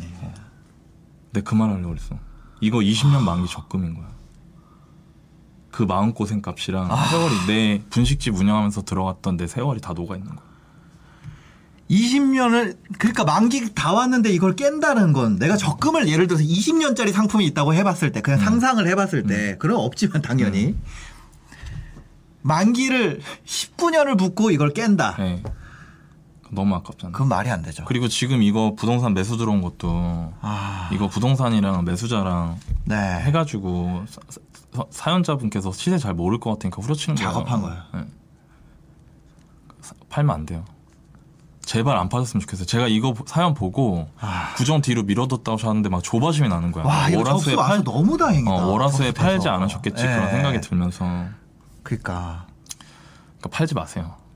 네. 아, 얼마나 힘들게 살았어요 지금까지. 어렵게 만든 돈 5억인데 그걸 왜 네. 팝니까? 거기다가 11구역인데. 네, 11구역인데. 광명이 보면 여기 광명 뉴, 뉴타 그러니까 광명 재개발하고 철산동도 지금 재건축을 해요. 음. 네. 철산동 재건축하는 게 여기 89, 음, 여기 13하고 아 13 아니지. 이 위쪽에 네. 10, 11, 89 얘네들 재개, 재건축하고 있거든요. 어, 근데 이 13도 할 거예요. 근데 얘는 중층이라서 좀 오래 걸릴 거고. 네. 그러면 결과적으로 어떻게 되냐면 이 철산동하고 광명동 이 양쪽에 음. 2만 5천 세대의 새 아파트가 생겨요. 2만 5천 세대면 신도시예요. 그쵸. 근데 여기 위치를 보세요. 예, 신도림 지척이잖아. 구로 네, 가산 뒷 네. 지척이고. 장난 아니죠. 그러니까 진짜 좋아지는 거거든요. 그러니까 이걸 왜 파세요? 절대 팔지 마세요. 네. 팔지 마시고 그리고 제가 오늘 기사에서 분양가 여기 분양, 분양가 상한제거든요. 음. 분양가 상한제 전세 못 놓는다고 했잖아요. 네. 근데 조합원이시기 때문에 놓을 수 있을 거예요. 아. 예, 제가 이게 확실치가 않아서 방송하기 전에 이 동네 네. 부동산 사장님한테 전화 드려가지고 확인했는데 네, 네, 그 전세를 못 놓는 분들은 청약을 한 청약을 한 사람들, 어. 분양받은 사람들, 조합원은 조합원은 전세 놓을 수 있는 걸로 확인을 했어요. 아 예. 근데 이것도 몰라요. 어떻게 모르죠. 왜냐하면 또. 얘기가 아직 본격적으로 나온 게 아니라 맞아. 근데 지금으로서는 전세를 놓으실 수 있다. 아. 근데 전세를 조합원 분양가 4억 5천인데 전세 5억 이상 놓을 수 있단 말이에요. 네. 그러면 이거를 끌고 간다고 하시더라도 그때 당시에 아무 내 무리가 없는 돈이 거지. 무리가 없어요. 네. 이 사연자분께. 그러니까 이거는 가지고 가세요. 아. 가지고 가시고 또 하나 내가 여러분들 지금 제가 50대 60대 제 인생 선배님들 사연은 거의 처음인데 네. 제가 당부드리고 싶은 게 있어요. 하나. 딱 하나. 뭘 해야 된다보다 뭘 하시면 안 된다. 음. 그게 뭐냐면 월세 받는 거에 혹해서 아무데나 돈 넣지 마세요, 절대. 예. 이거 진짜 이거 나이 드신 분들 진짜 월세 혹하거든요. 이- 거의 거의 거의 무조건 반사거든. 그러니까 아. 그 이렇게 막 이거 월세 나옵니다. 월세 저희가 만들어 드립니다. 이런 네. 말에 사실 그게 옆에서 젊은 사람들 저희 같은 사람들 보면은 저 무슨 말도 안 해. 저렇게 될 거면 지가 하겠지 이러고 넘어가는 네. 거거든요. 근데 어르신들이 그거에 혹할 수밖에 없는 게 당장 내가 그 현금 흐름이 떨어질 수 있기 때문에 그 말이 엄청나게 매력적으로 들리는 거예요. 지어서 세팅한 다음에 파는 거 네. 그거 엄청 많잖아요. 어, 엄청 많아요. 그 따박따박이라는 말이 거의 들으는 순간 무조건 반사처럼 반응하는 말이에요. 네. 어르신들은. 예. 근데 그거를 절대 하면 안 돼요. 그냥 네. 그거 그걸로 돈 버는 사람이 없지 않아요. 있어요. 음. 그 잘하는 사람들 경매 경매 투자로 월세 만들고 하시는 분들 잘하는 분들 있거든요. 네. 제가 아는 분 중에도 고수도 있어요. 어. 근데 그거는 전문 투자자들 얘기예요. 지금 투병하시고 아주. 분식집 운영하시고 그러는 동안 내가 그 전문 투자자들만큼 이게 이게 진짜 쌀인지 이게 코- 이게 콩인지 돌인지 이걸 내가 알아볼 수 있는 수준이 아닌데 거기다가 돈을 한 번에 그이피 같은 돈을 이걸 만약에 팔고 4억 5억을 만들어 가지고 내가 거기다 돈을 넣는다. 저는 너무 위험해 보여요, 그게. 지금 다가구 얘기하셨잖아요. 이것도 월세 때문에 그러신 거거든요. 네. 근데 여기가 또 다가구가 도래울 창릉 이쪽이 지금 GTX 호재 때문에 가격이 엄청나게 올라왔어요. 그러니까 지금 반대로 얘기하면 거기서 내가 비싸게 팔기 좋은 시기란 말이에요. 네. 거기는 이제 털기 좋은 시기고. 그래. 털기 좋은 시기야. 근데 그거를 나는 이분이 좋은 거 놔두고 그 안 좋은 거 비싼 거 받으실까봐 나 그게 걱정이 되는 거예요. 아, 그러니까 이게 이게 네. 무서운 거야, 진짜. 음. 그리고 제가 뭐 어떤 분이 막 댓글에 막 다셨더라고요. 뭐 네, 너나이님 뭐 네. 뭐뭐 다른 제가 뭐뭐 이왕이면 서울을 해라 막 이런 얘기 한거 가지고 얘기하셨는데 네, 네. 여러분들이 오해하시면 안 되는 게 저는 여러분들한테 지금 투자 상담하는 게 아니에요. 음. 저는 여러분들이 부동산을 부동산에 대해서 전혀 모르는 분들이 음. 이거를 내가 몰라가지고 시- 실수해서 일생 이분 지금 인생이 녹아 있는 거잖아요. 맞아, 맞아. 이거 나중에 잘못돼가지고 땅 치고 후회하시지 않도록 하기 위한 게 제 목적이에요. 제가 이거 임하는 태도입니다. 그게. 네. 그래서 막 뭐가 성장성이 있고 이런 거 그런 거 저 얘기하고 싶지 않아요. 그거보다 실수를 줄이고 싶어요. 네. 여러분들이 하실 수 있는 실수를. 그래서 내가 나중에 이것 때문에 내 인생이 너무 힘들어졌다는 그런 결정을 안 하게 하고 싶거든요. 그게 제가 이 방송을 한 준비하면서 항상 제일 중점적으로 생각하는 거예요. 네. 그러니까 이- 이 분은 이분한테 상담을 이렇게 하는 거예요. 음. 지극히 상식적인 거. 네. 좋은 걸 던지고 나쁜 걸 사지 말아라. 근데 거기에는 유혹이 있어요. 네. 항상. 네. 사람들이 그럼에도 불구하고 그런 선택을 하는 건 거기에 엄청난 유혹이 있기 때문이거든요. 근데 그거 잘못된 유혹이고 내가 부동산에 대해서 모르는 사람이라고 하면은 그 유혹에 넘어가는 게 네. 어, 그 내 무지 때문이잖아요. 그쵸, 그쵸. 그러니까 그러지 마시라는 거예요. 그래서 저는 이 집을 들고 가시고 진짜 힘드시겠지만 어느 정도는 일을 더 하셔야 되고 아직 이제 50세시니까 네. 좀 많이 힘드시겠지만 조금 일을 더 하시고 그 남은 기간 동안 노후 준비를 하셨으면 좋겠어요. 노후 준비를 남편분하고 상의하셔서 어떻게 하면 될까요? 노후 준비, 노후 준비 상담 해줄 수 있나요? 그거 저- 우리가 잘하잖아요. 아, 노후 준비 상담 좀 해주세요. 이거는. 저희 부동산이지만, 괜찮아? 예. 노후 네. 준비까지 좀 얘기를 해주세요. 그거를 어, 그냥 해라 말고. 네. 예. 주택연금 쓰세요. 주택연금 활용하세요. 나중에. 아, 이 집으로 주택연 이, 이 집은 정말로 보물 같은 집이에요. 지금 사연자분한테 광명 11구역은. 예. 아 이거를 집을 받아서 이걸 주택연금으로 하면 노후 준비가 되는구나. 그렇죠. 그리고 사실 안 들어가서 살아도 돼요. 그러니까 네. 안 들어가 살면 일단 여기가 어떻게 되냐면 이렇게 되는 거거든요. 네. 여기에 지금 만약에 입주 때 전세가 5억에 형성이 된다. 음. 입주 때. 네. 지금 조합원 분양가 4억 5천 원이니까 일단 네, 내 네. 돈이 안 들어가요. 일단. 네. 그 상태에서 5억 전세를 줘요. 음. 그럼 내가 5억 생기죠. 네. 그걸로 뭐 조합원 분양할 때 했던 담보대출이나 이런 거 다 까요. 대출 받았던 거 다 까. 그럼 돈 얼마 남잖아요. 음. 거기에다가 일산 근처에서 어 작은 집을 하나 사시거나 왜냐면 음. 5년 뒤면은 아이들이 대학생 되고 막 이럴 거거든요. 네네 지금. 그러겠죠. 그럼 두 분만 사실 수 있는 20평대 아파트 구축이라도 수리 싹 하면 돼요. 음. 그런 걸 하나 사시거나 네. 아니면 전세 거주 하셔도 돼요. 음. 그렇게 전세 거주를 하시다 보면 어떻게 되냐면 광명의 여기가 전세가가 전세는 물가랑 비슷한 거기 때문에 전세금 올라갈 수 있거든요. 그래서 네네. 그럼 그걸로 생활비에 보태서 쓰셔도 돼요. 네. 일단 그리고 동시에 아니면 입주하신 다음에 네. 국민연금 음. 아마 국민연금 가입이 되어 있으실 거예요. 네. 국민연금하고 그 다음에 어 연금 개인 연금을 지금부터 부으세요. 음. 앞으로 한 10년 정도 더 네, 부으세요. 네, 네. 일하시면서 60세부터 받는 거로 세팅을 하시고 네. 그리고 거기에 퇴직연금 없으실 거기 때문에 음. 주택연금을 활용하시는 거예요. 아. 그러면 월 현금 흐름 300만 원 정도가 나오면 네. 두 분이 노후 생활을 하실 수가 있거든요. 아. 대신 아이들한테 줄 건 없을 수도 있어요. 네. 근데 저는 내가 되는 게 먼저기 때문에 그렇죠. 그런 식으로 노후 준비를 하시면 어떨까. 그리고 10년 동안 중요한 거는 내가 투자해서 돈을 벌어야지. 음. 난 노후 준비가 안 됐으니까 돈을 벌어야지. 투자해서. 이런 마음 너무 좋아요. 좋은데 음. 그 마음, 욕심만 있고 행동이 나가지 않으면 어떻게 되냐면 네. 그 돈을 잃게 되거든요. 아. 그러니까 무리한 투자를 절대 하시면 안 돼요. 이제부터는. 예. 아 이거 정말 우량 물건이기 때문에 네. 이거는 팔지 않는 것을 어, 강력 권장 드렸습니다. 네. 네. 저희 방송에 저 지금 시간이 벌써 1시 20분 돼서 아. 네네네. 저 그러니까 저희 방 저희 팟캐스트나 뭐 월급쟁이보다 팟캐스트나 이런데 제가 네. 연금에 대해서 자세하게 소개한 게 있어요. 그리고 오늘 영상 올라간 저희 영상도 그 주택연금 이런 걸로 노후 설계하는 거 세팅하는 거를 다룬 게 있거든요. 네네. 시간이 되시는 분들은 그걸 한번 보세요. 아. 예, 보시고 그리고 네. 어 지금 아, 아니, 그거 한번 그거 한 말 나온 김에 이거 다 해야 돼. 어. 컴퓨터 연결 좀 해주세요. 그거 어디에 있어요? 그거 제목이 뭔지 다 찾아서 어, 유튜브에 예 뭐라고 하면 나와요. 우리 월급쟁이 부자들 TV 가면은 네. 네. 이렇게 검색하면 나와요. 네. 여기에 월급 아 여기 요요요요 요, 요, 요 위에 위에 네. 그냥 TV로 가야 돼요. 월급쟁이 부자들로 가면 돼요. 네. 저희 채널 들어가면 네. 오늘 올라온 거 이거. 이거 네.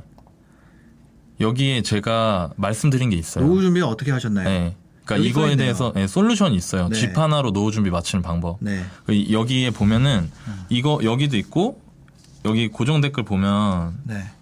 여기에 제가 팟캐스트에서 예전에 이거 방송한 거 있거든요. 네. 이 링크 걸어놨으니까 네.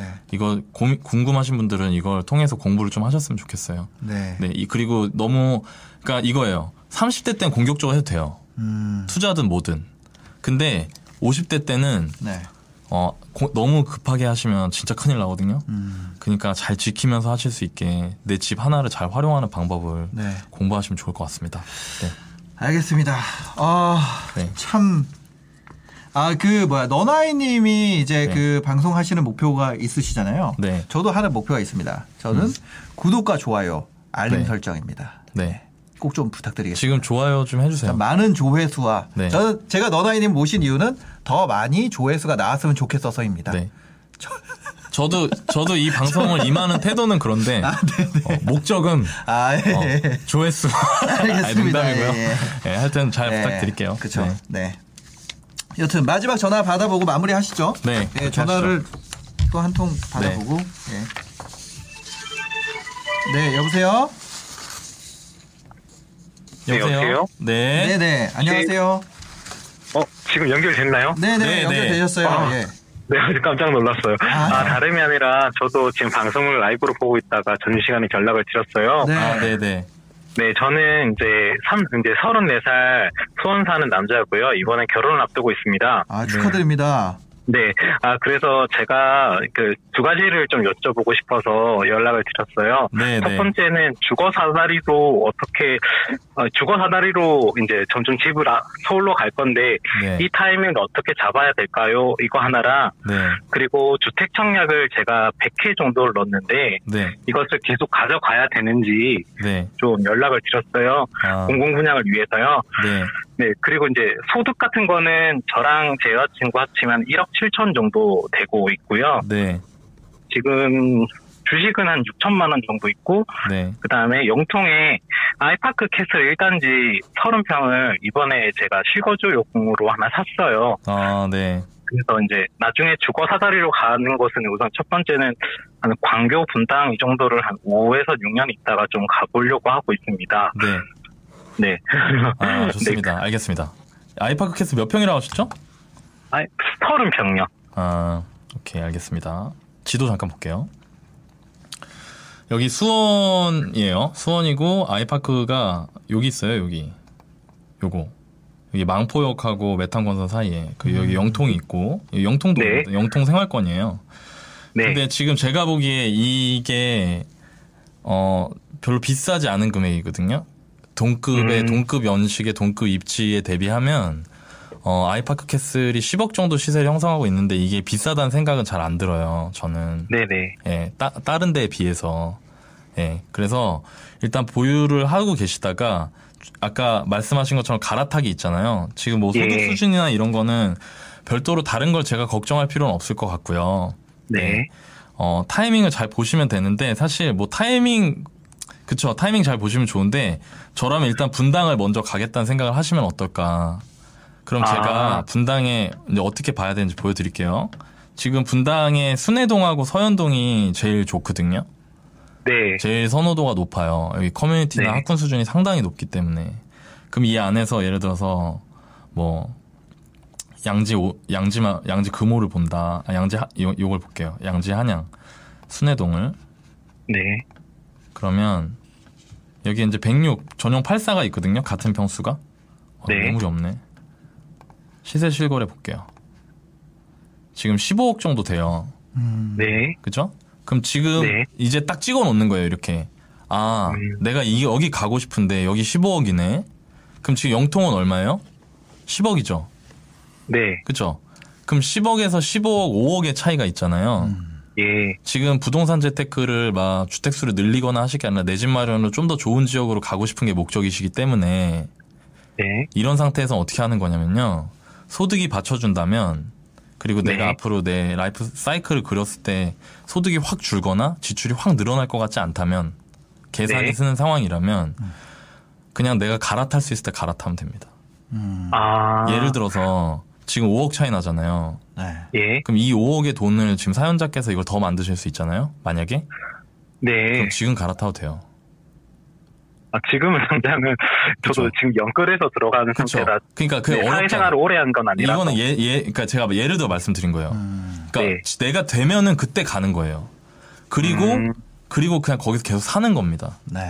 아. 계속 살다 보면 제가 지난주 어떤 전화 사연자분한테도 말씀드렸는데 뭐 급, 급등, 폭등, 그 다음에 폭락, 침체 이런 거는 계속 있을 거예요. 앞으로도. 네, 맞습니다. 예. 그렇지만 10년, 20년 뒤에 분당 아파트는 지금보다 비쌀 겁니다. 네. 그리고 10년, 20년 뒤에 강남 송파 아파트 지금보다 비쌀 거예요. 예. 네. 그러니까 내가 이걸 알고 어, 내가 갈아탈 수 있는 시기에 무리하지 않는 선에서 내가 그게 가능할 때 그때 네. 갈아타면 되는 거예요. 네. 음. 그래서 지금 아. 15억이니까 5억 차이 난다. 지금 머릿속에 넣으셨죠? 네. 그럼 이제 계속 째려보시면 됩니다. 네. 아, 네, 네. 주말에 감사합니다. 예비 신부 손잡고 가보시고 네. 아, 네. 우리 나중에 아, 여기 올 거야 이렇게 그렇게 하면서 꿈을 갖고 계속 열심히 성실하게 생활하시고 네. 그렇게 하면서 돈 열심히 착실하게 모으시고 네. 그렇게 하시면은 가능할 거라고 생각해요. 네. 아, 네. 아, 네. 먼저, 그리고 아까 두 번째 질문에 대해서는, 네. 그, 아까 제가 분당 가겠다고 하는 건 우선 제가, 먼저, 아까 전에 말씀 못 드렸는데, 네. 여자친구 직장은 이제 화성 반월동 정도에 있고, 저는 이제 판교역 이나 그, 경자역에서 계속 공부를 하게 될 거라서 네. 이제 먼저 말씀을 드리고 아까 공공 분양을 노리기 위해서 지금 계속 주택 통약을 100회를 이미 했는데 이걸 네. 계속 가져가야 되는지 아, 하나 그- 더 궁금하거든요. 그 청약 통장 결론부터 말씀드리면 당연히 가지고 가야 되는 거고요. 네. 청약 통장 돈 넣는 거 부담되세요? 아 부담은 안 되고 그러면 전혀 깰 이유가 없는 거예요. 있어요. 음, 제가 청약 통장 있을까요, 없을까요? 어, 잘 모르겠지만 하나는 갖고 있을 것 어, 같아요. 무조건 200만 원, 300만 원. 네. 어려운 게 네, 아니잖아요. 네, 그죠? 그렇죠. 내가 조금만 한 달에 뭐 10만 원, 20만 원씩 해갖고 2년만 넣어놓으면은 그게 200만 원, 300만 원 들고 있으면 일단은 내가 나중에 기회가 있을 때 쓸 수 있는 거잖아요. 네. 그래서 저는 부동산 투자를 했지만 부동산 투자하면서도 청약 통장 없애지 않았어요. 네. 음, 나중에 쓸 수 있으니까. 네, 저도 한, 한 3천만 원까지 모아서 공공분양을 좀 놀아볼까 싶어서. 아, 예, 그것도 지금- 방법이에요. 그것도 예, 방법인데 그러면 다주택이 되시는 거잖아요. 네, 그, 네, 그러면 그러면, 그런 부분은 네. 공부를 하고 하셔야겠죠. 네. 네네. 네. 그래서 한 3천만 원까지 좀 모아봐서 한 10년만 더, 이- 15년 더 모아서 그때는 지금 제 소득에 보면은 뭐런 그 분양이나 이런 거 혜택을 하나도 못 받는 못 받아요. 그런. 근데 네. 시장 상황에 따라 달라질 거예요. 아, 예. 그럼 막 조금 더 미분양 나고 이러겠죠. 있겠습니다. 나중에 안 좋아지면은. 그죠? 네. 예. 그러니까 그런 때가 있을 수 있기 때문에 부담되는 게 아니면 청약 통장을 가져가시는 겁니다. 아, 네, 알겠습니다. 네. 감사합니다. 결혼 언제 하세요? 6월 달에 합니다. 아, 네. 축하드립니다. 코로나 낮았으면 좋겠네요. 네. 아, 네, 감사합니다. 네, 네, 감사합니다. 감사합니다. 예.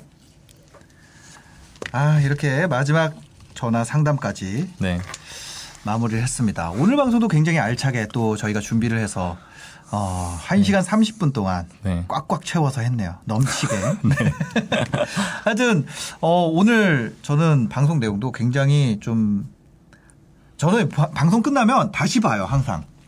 저도요. 예, 다시 보면서 모니터를 해요. 예, 네. 좀 이게 듣고 실제 내가 찾아보면 또 다르거든요. 네. 이거를 저희가 같이 컴퓨터 화면을 보잖아요. 음. 근데 같이 컴퓨터 화면 볼 때랑 실제로 내가 다시 이걸 보고 또 시세도 보고 할 때랑 굉장히 어, 알게 되는 것이 많이 다릅니다. 음. 이 실시간으로 듣는 거는 들을 때는 아, 내가 그렇구나. 저 사람 저렇구나 이러는데 저 같은 경우는 다시 보면서 더 알게 되는 게 많은 것 같아요. 음. 그렇죠. 네. 그래서 많은 분들이 어 멈춰 놓으시고. 네, 그렇죠. 멈춰 놓고 네이버 부동산도 같이 아니 근데 보시고. 진짜 네. 아, 제 조회수 때문에 많이 봐라가 아니라 진짜 좋아서 그런 거예요. 난. 조회수 때문이야. 하여튼 뭐 그렇습니다. 네. 네. 오늘 또 바쁘신데 네. 이렇게 시간 내주셔서 감사합니다. 아, 네. 오늘 네. 너무 고생 많으셨어요. 네. 너무 고생 많으셨고.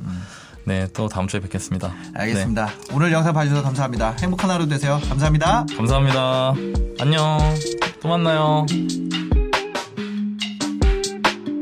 Thank you.